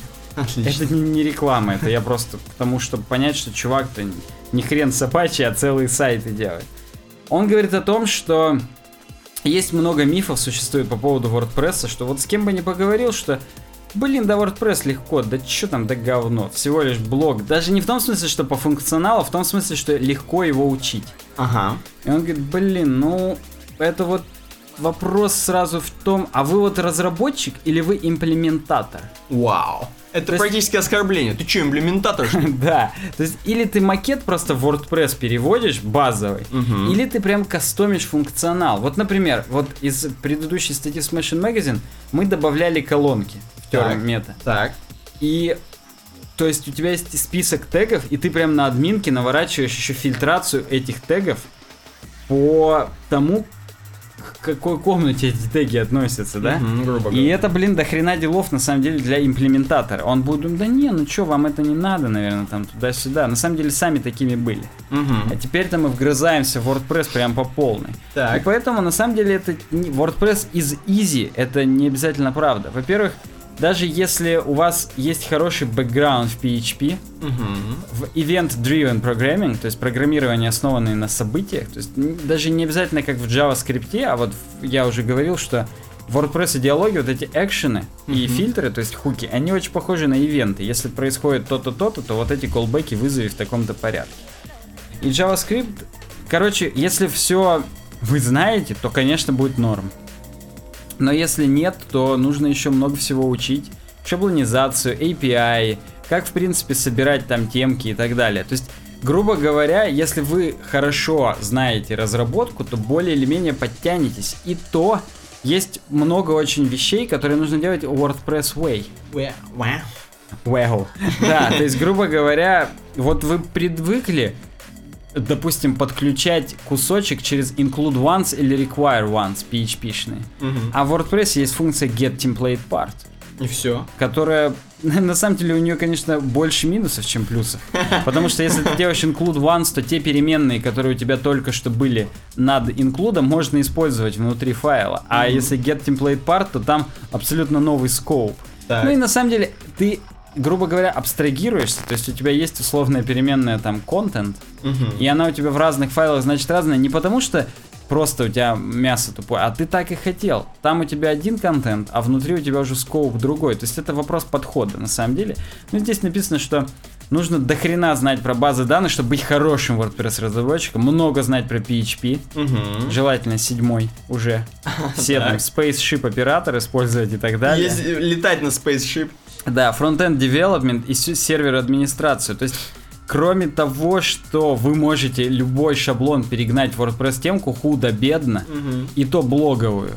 Это не значит, что WordPress это легко, потому что даже в самом WordPress всегда есть куда учиться. Например, WP CLI, Ну да. терминальная утилита, которая позволяет вам очень быстро разворачивать WordPress, исходя из готовых рецептов, писать какие-то конфиги, баш скрипты. REST API, который позволяет вам писать JavaScript приложения на основе данных, которые вам прилетают из WordPress в JSON. То есть это вопрос того, что на самом деле вы хотите достичь как WordPress разработчик, и так легко вам это будет выучить Отлично. философский пост, и на самом деле он даже нам нужен как мостик к REST API. А знаешь почему? Ну-ка. Потому что все, меньше чем 20 плагинов в официальной директории всего лишь используют VP REST API. Опа.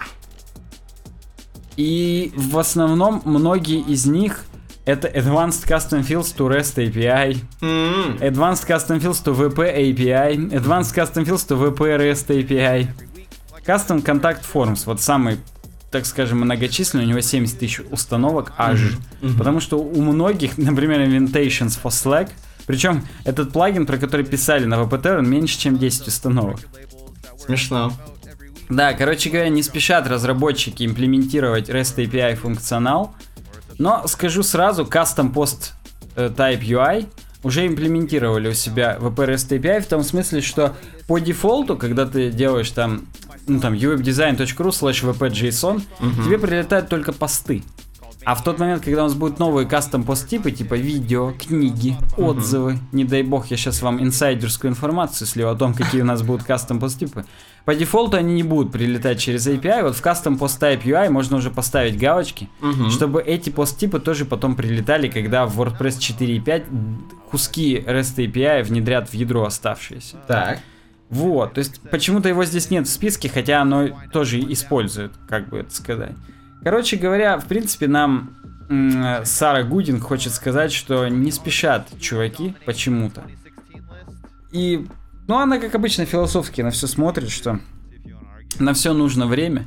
И бегать и орать по подворотням, что VP REST API это круто, это одно. А написать что-то крутое, что его будет прям использовать с отловленными багами и так далее, это другое. И следующая статья опять же вытекает из этой. У нас на самом деле композиция вся продумана. Не Мгм. просто так мы темы эти в таком порядке выстраиваем и вообще именно эти темы берем. Мгм. VP REST API задерживается. Ну-ка. Потому что вчера, а именно 5 февраля написана новость, значит 4 февраля, чуваки в Slack встречались в э, канале... Да, буханулись по Slack. В канале Core REST API Так. встречались и обсуждали, что еще надо запилить, Ну-ка. кроме двери. Так вот, не все они успевают к 4.5 запилить, потому что очень много нужно всяких вещей, типа а запароленные посты, как показывать, как-то ключ, чтобы прилетал там и так далее. То есть это же, это на словах вроде прикольно, а на самом деле до хрена всего надо Это имплементировать. на словах ты Лев Толстой, REST API. Да, а на деле, а на деле меньше 10 установок. Так вот, нужно, чтобы полностью read, create, update, delete сделать, нужно очень много периферийных всяких фич, дополнительных проверок и так далее. И вот отмазываются, чуваки говорят, не успеваем, блин, Мэтт. Мгм. А он говорит, да вы как бы и не успеваете, у нас-то на WordPress.com уже давно, и с помощью Jetpack есть JSON API, который работает, поэтому вы там можете сколько еще угодно копошиться. Так. Ну и вообще он сразу говорит, не торопитесь, все пусть нормально, работайте там туда-сюда. Несмотря на то, что он условный куратор. То есть это же не то, что он им прям приказывает и напрямую их руководитель. Но да. И он, собственно, и пишет, давайте обсудим, а нужно ли нам вся функц- весь функционал админки в REST API сейчас сразу запиливать? Есть, знаешь, Мгм. есть какой-нибудь хипстерский функционал, типа как раз вот добавить term мету, которую ты в админке сделал, формочку, и можно... Нужно ли нам вот это все прямо сейчас имплементировать в REST API или вываливать его порции? Так. Ну вот, обсуждает. Несмотря на то, что даже была первая в мире конференция VP REST API Conference. 81%, причем сказали, что, блин, нам понравилось, придем еще раз. 200 человек в Лондоне собралось. Опа. Да, Day of Rest она называлась. И именно к WordPress REST API она относилась. Не, не в общем смысле, а вот именно да. Поэтому, ну, ждем, ждем. Развивается не так быстро, как хотелось бы всем нам. Мгм. Хотя, честно сказать, даже и не очень хотелось бы. Пока мы еще не успели научиться на ангуляре крутые приложения писать. Но вот, тем не менее, как-то так. Отлично, отлично. Так, и у нас последняя тема из последнего раздела. Космос. Тут- да, и Да. ты как-то прям заинтриговал. Паузу выдержал. Да. Все надо. Я причем мне интернет почему-то отвалился на ноутбуке, я его перезагрузил, поэтому с телефона смотрю. Ракеты Илона Маска, революция или пиар на пустом месте? Или Илона Маска? Я почему-то не открыл эту новость. И у меня следующая статья «Недостатки WordPress. Техническая сторона», которую я на следующую неделю перенес. Я ну, так это давай, это будет небольшой такой спойлер тем, кто дослушал. Да, да, тем, кто дослушал. Ладно, открываю про Илона Маска. Так вот, да. Эм, в этой статье ребята начали сомневаться, на самом деле, Илон Маск такой крутой пацан, или он просто пиарится и просто бабки на пиар вкладывает. Я быстро тебя перебью. Вот в, до того, как они запустили свой Falcon 9 Мгм. и реально посадили назад первую ступень, я прям сильно топил за то, что он просто пиарится. Я, я прям реально это говорил, и тебе в том числе, да ни хрена у него не получится, да он дурак. Ну вот давай. Грязь его поливал. Да, кстати, я до сих пор так и не знаю, как правильно, Илон или Элон? И я, это какой-то, видимо, он какой-то австралиец, я хрен знает. Австралопитек он. Он- У него очень странное имя, да. Вроде, ну, не сильно американское, да? В общем, в этой статье есть задаются вопросы, и на них как бы вроде бы ищутся ответы. Так вот, м, в декабре ракета Falcon 9 вернулась из космоса, впервые совершив вертикальную посадку. Ну, мы об этом уже говорили, Мы да, говорили, для тех, да. кто не помнит. И вот эта резонансная события не затмили неуспехи конкурентов в лице Джеффа Без... Безоса, Безоса, возможно. Не падение ракеты при повторной посадке, об этом тоже говорили в видео, где она валится. Да, мы даже ржали. Да, даже ужали. Прошло больше месяца, а споры никак не стихают. Оптимисты твердят об инновациях, дешевых орбитальных полетах и вообще новой эре космической экспансии. Ну и вот тут, значит, попробуем сопоставить факты и мнения обеих сторон, чтобы разобраться в вопросе. Так вот, SpaceX первый в истории создала многоразовый космический транспорт. Это первый... Первый вопрос. Как? Да, А да. Вот создала ли она первая в истории многоразовый космический? Нет, ракеты-носители э, Ракеты-носители, которые возвращались из космоса и могли использоваться повторно, появились еще в период Холодной войны. Охренеть. Там, возможно, из дерева они сделаны были. Не, ну Space Shuttle, то есть Да. э, американский он был. Я просто даже во втором Fallout была шутка по поводу того, что хаббологисты, хаббологи, Да-да-да. это пародия на саентологи, они строят типа свой шаттл тоже, чтобы улететь как раз к своему Мгм. богу там. Ну, это отсылка к саентологам Рону Хаббарду. Мгм. И вот они как раз там Space Shuttle строили, у них ни хрена так и не получилось. То есть они это Так, тоже... Между прочим, и в, в этом, в Нью-Вегасе же тоже улетают гули. Это тоже, возможно, прикол перекликающийся. Ну там они просто на ракете улетают. Ну, может быть, согласен, я здесь не готов сейчас Ну спорить. да. Ну вот. И как бы и советская энергия Буран тоже была. Вот про Поэтому- это первый раз слышу. Да, поэтому в обеих системах первая ступень ракеты не разбивалась с грохотом об землю, как закономерно происходит после взлета, а плавно опускалась вниз на парашютах. То есть парашюты использовались. Поэтому Илон Маск не первый в этом, SpaceX не первый в этом. Деревянный, напоминаю. Деревянная ракета, окей. Джефф Безос, или Безос, повторно использовал ракету раньше, чем Маск. И это да, действительно. Э, Blue Origin, частная аэрокосмическая компания вот этого Джеффа, пе- первая практически Джеффа Буша, первая в мире посадила побывавшую в космосе ракету вертикально, а после закрепила успех повторным запуском и посадкой того же аппарата. То есть вообще несколько раз использовали аппарат. Первая ступень корабля New Shepard, Привет, Mass Effect. Дважды приземлилась с помощью реактивной тяги, что позволяло Blue Origin э, определить работающую под аналогичной технологией компанию Маск, опередить. Вот, поэтому, собственно, Маск опять же, тут, тут опять же не первый. Похоже, все-таки пиарится. У меня сейчас прям Пока, с- чуть-чуть. хочется как-то, да, убедиться в своей прошлой версии. Так вот. Эм, далее. Выходит удачная вертикальная посадка Falcon 9 всего лишь умелый пиар? Пока неизвестно. С одной стороны, именно ракета Маска дает новую надежду на удешевление орбитальных космических полетов. Пассажирская система Безоса не транспортировала груз и достигла только нижней границы космоса. То есть она чуть-чуть пролетела как бы и села, ну вроде норм. Вот, зато Falcon 9 доставила на орбиту 11 спутников весом более 170 килограмм каждый. Это, возможно, толст... э, двух э, этих... Двух Крисов Койеров доставляла спокойно. Или двух с половиной похудевших. Да-да-да, взлетев почти в два раза выше New Shepard. Привет, Mass Effect. То есть ракета SpaceX выдержала гораздо более экстремальные нагрузки и оправдала статус орбитальной. Поэтому здесь еще непонятно, возможно Falcon 9 достаточно крутая. Здесь еще, видишь, сказано, что именно первая ступень у Falcon 9 дороже, чем у... Как там, New Shepard? Ага. Под- и, грубо говоря, вот прям по стоимости более рентабельный Falcon 9, что он хотя бы ре- реально работает, и еще и дороже его ступень. То есть ту ступень сохранили, но хрен бы с ней, она дешевая, ее можно было и так сделать. Ага. А тут вот да. Ну вот, впрочем, сам Маск делает очень смелые прогнозы. По его словам, повторные запуски будут стоить всего полмиллиона долларов, а то еще и дешевле. Вообще дешевле. С учетом стоимости всей ракеты 60 миллионов, цена первой ступени составит около 42 миллионов. А примерная экономия в соответствии с ожиданием Маска 41,5 миллиона для каждого повторного запуска. Слава богу, из 42 полмиллиона вычли правильно. Yes! Так вот, повторная посадка Falcon 9 завершилась неудачей. Значит, предыдущий успех был случайным. Тут все роют под маской. Тут Нет, просто скрин из того видоса. и тут скрин, да-да-да, как ракета, как ракета садится. Причем здесь она садится на баржу, как бы падение. Мгм. Вот. Нет, несмотря на падение ракеты на океаническую баржу, испытание скорее подтвердило работоспособность. Тут, видишь, тут как бы э, абсурд. Ну я хочу просто посмотреть а, дальше. В тот, день, в тот день, 17 января, первая ступень Falcon успешно вывела на орбиту спутник Джейсон 3. Может быть, Джейсон для любителей. Или Джейсон прыг- 3. Да, Джейсон 3, возможно. После чего плавно опустилась под, над баржей. Но в последний момент ракета покосилась и рухнула на бок, а камеры запечатлели фееричный взрыв. Позже Маск объяснил, что первую ступень подвела лишь одна из поддерживающих ног. Понял, нога одна сдала.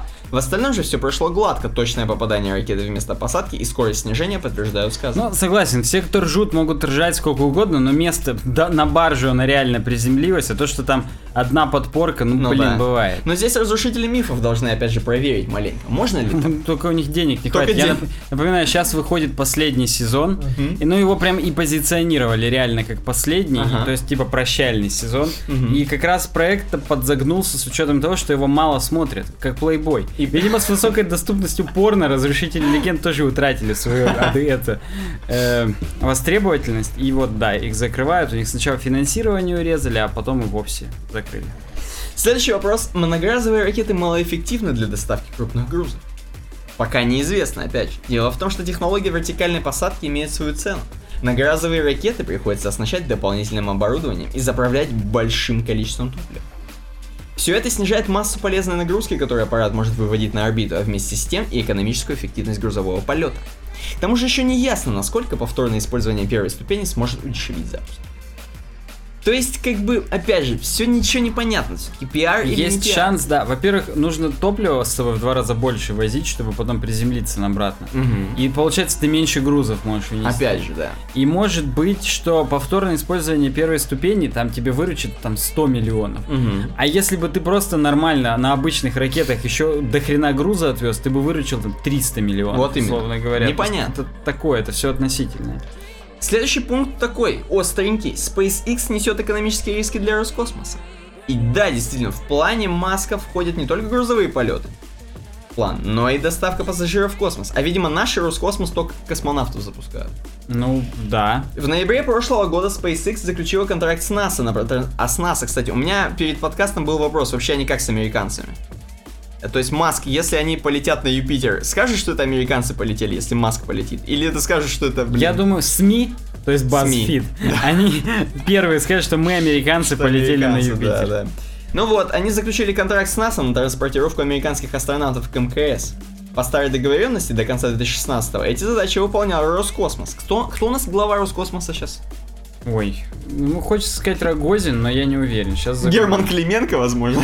Он уже всего, ты думаешь? Он лайф Мне кажется, у него даже и головы как таковой нет. Может быть. Это госкорпорация. Да. А, ты имеешь в виду сам? Ну, прак- ну как есть Игорь Комаров некий. Ага, который- ну это я понял, это водитель просто. Да, скорее всего, на него переписан, но он российский промышленник, финансист и управленец. 64 год рождения, город Энгельс, Саратовская область. Город Энгельс, чтобы ты понял, это как Копейск у нас. Это под Саратовом такой мелкий городок. М, С января 15 года глава Федерального космического агентства Роскосмос. Отлично. Ну так вот, космические корабли Crew Dragon на ракетоносителях Falcon 9 должны заменить аппараты российского производства уже в 2017 году. Сейчас зашевелились у Комарова там. Ребят. Да. В случае успеха идея многоразового запуска те- э, э, техника SpaceX может потеснить Роскосмос и в других сферах космического бизнеса. А это, кстати, бизнес. Ну а почему бы и Ну да, Деньги же он переносит. В то же время проект Федеральной космической программы до 2025 года предусматривает разработку подобных технологий в России. То есть у нас, возможно, в 2025 также будут летать. В общем, вот такая интересная, неоднозначная статья про Илона Маска. Все-таки, опять же, и опять же непонятно, пиар или не пиар. То есть пока вроде бы подает надежды. Будем наблюдать. Канадско-американский инженер родился в ЮАР. И А, вырос. а, ну, Это я про канадский. Маска. То есть он все-таки должен, у него должна вот так рваная голова, да, как в да, квадратная. Кстати, Disgusting Man как-то не очень... 63 комментария дискассовских, но всего один поделиться в ВК, ни одного в Фейсбуке, ни одного в Твиттере. Ну, в Твиттере сейчас каунтер не пока, там-то может быть тоже 100-500. Ну да.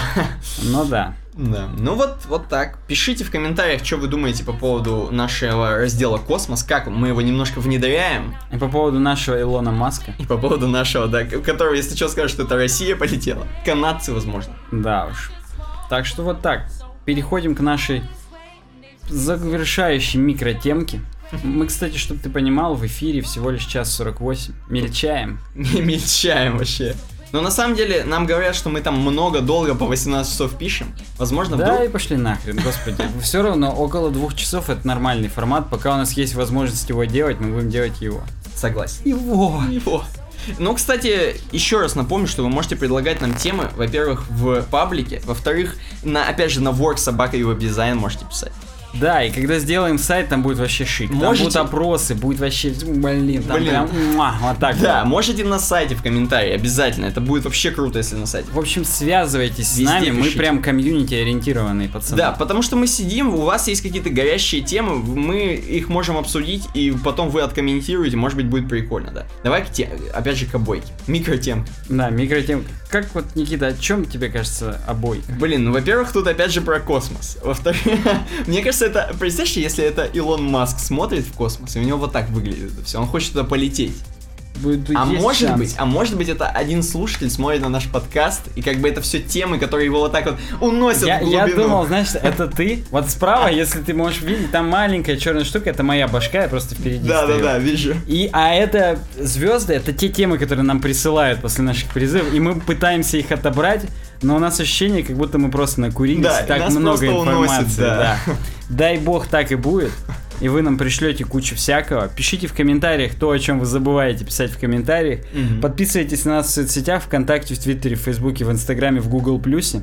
Так, В Твиттере, возможно, скоро уже не надо подписываться. Там, возможно, уже до нас и не дойдут с новыми алгоритмами. ну, кстати, да, но вообще у нас там 800 плюс людей Да, читают. 840 и практически.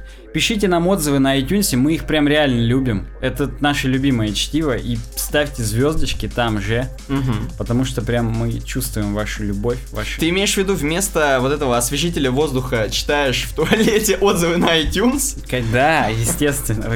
Тем более их так много, что любую мою туалетную ситку вы- вы- хватает на них. Даже не приходится к освежителю воздуха притрагиваться. Так что да, с вами были Никита Тарасов. И Александр Гончаров. Удачного вам всем дня, вечера, ночи. Пока. Пока.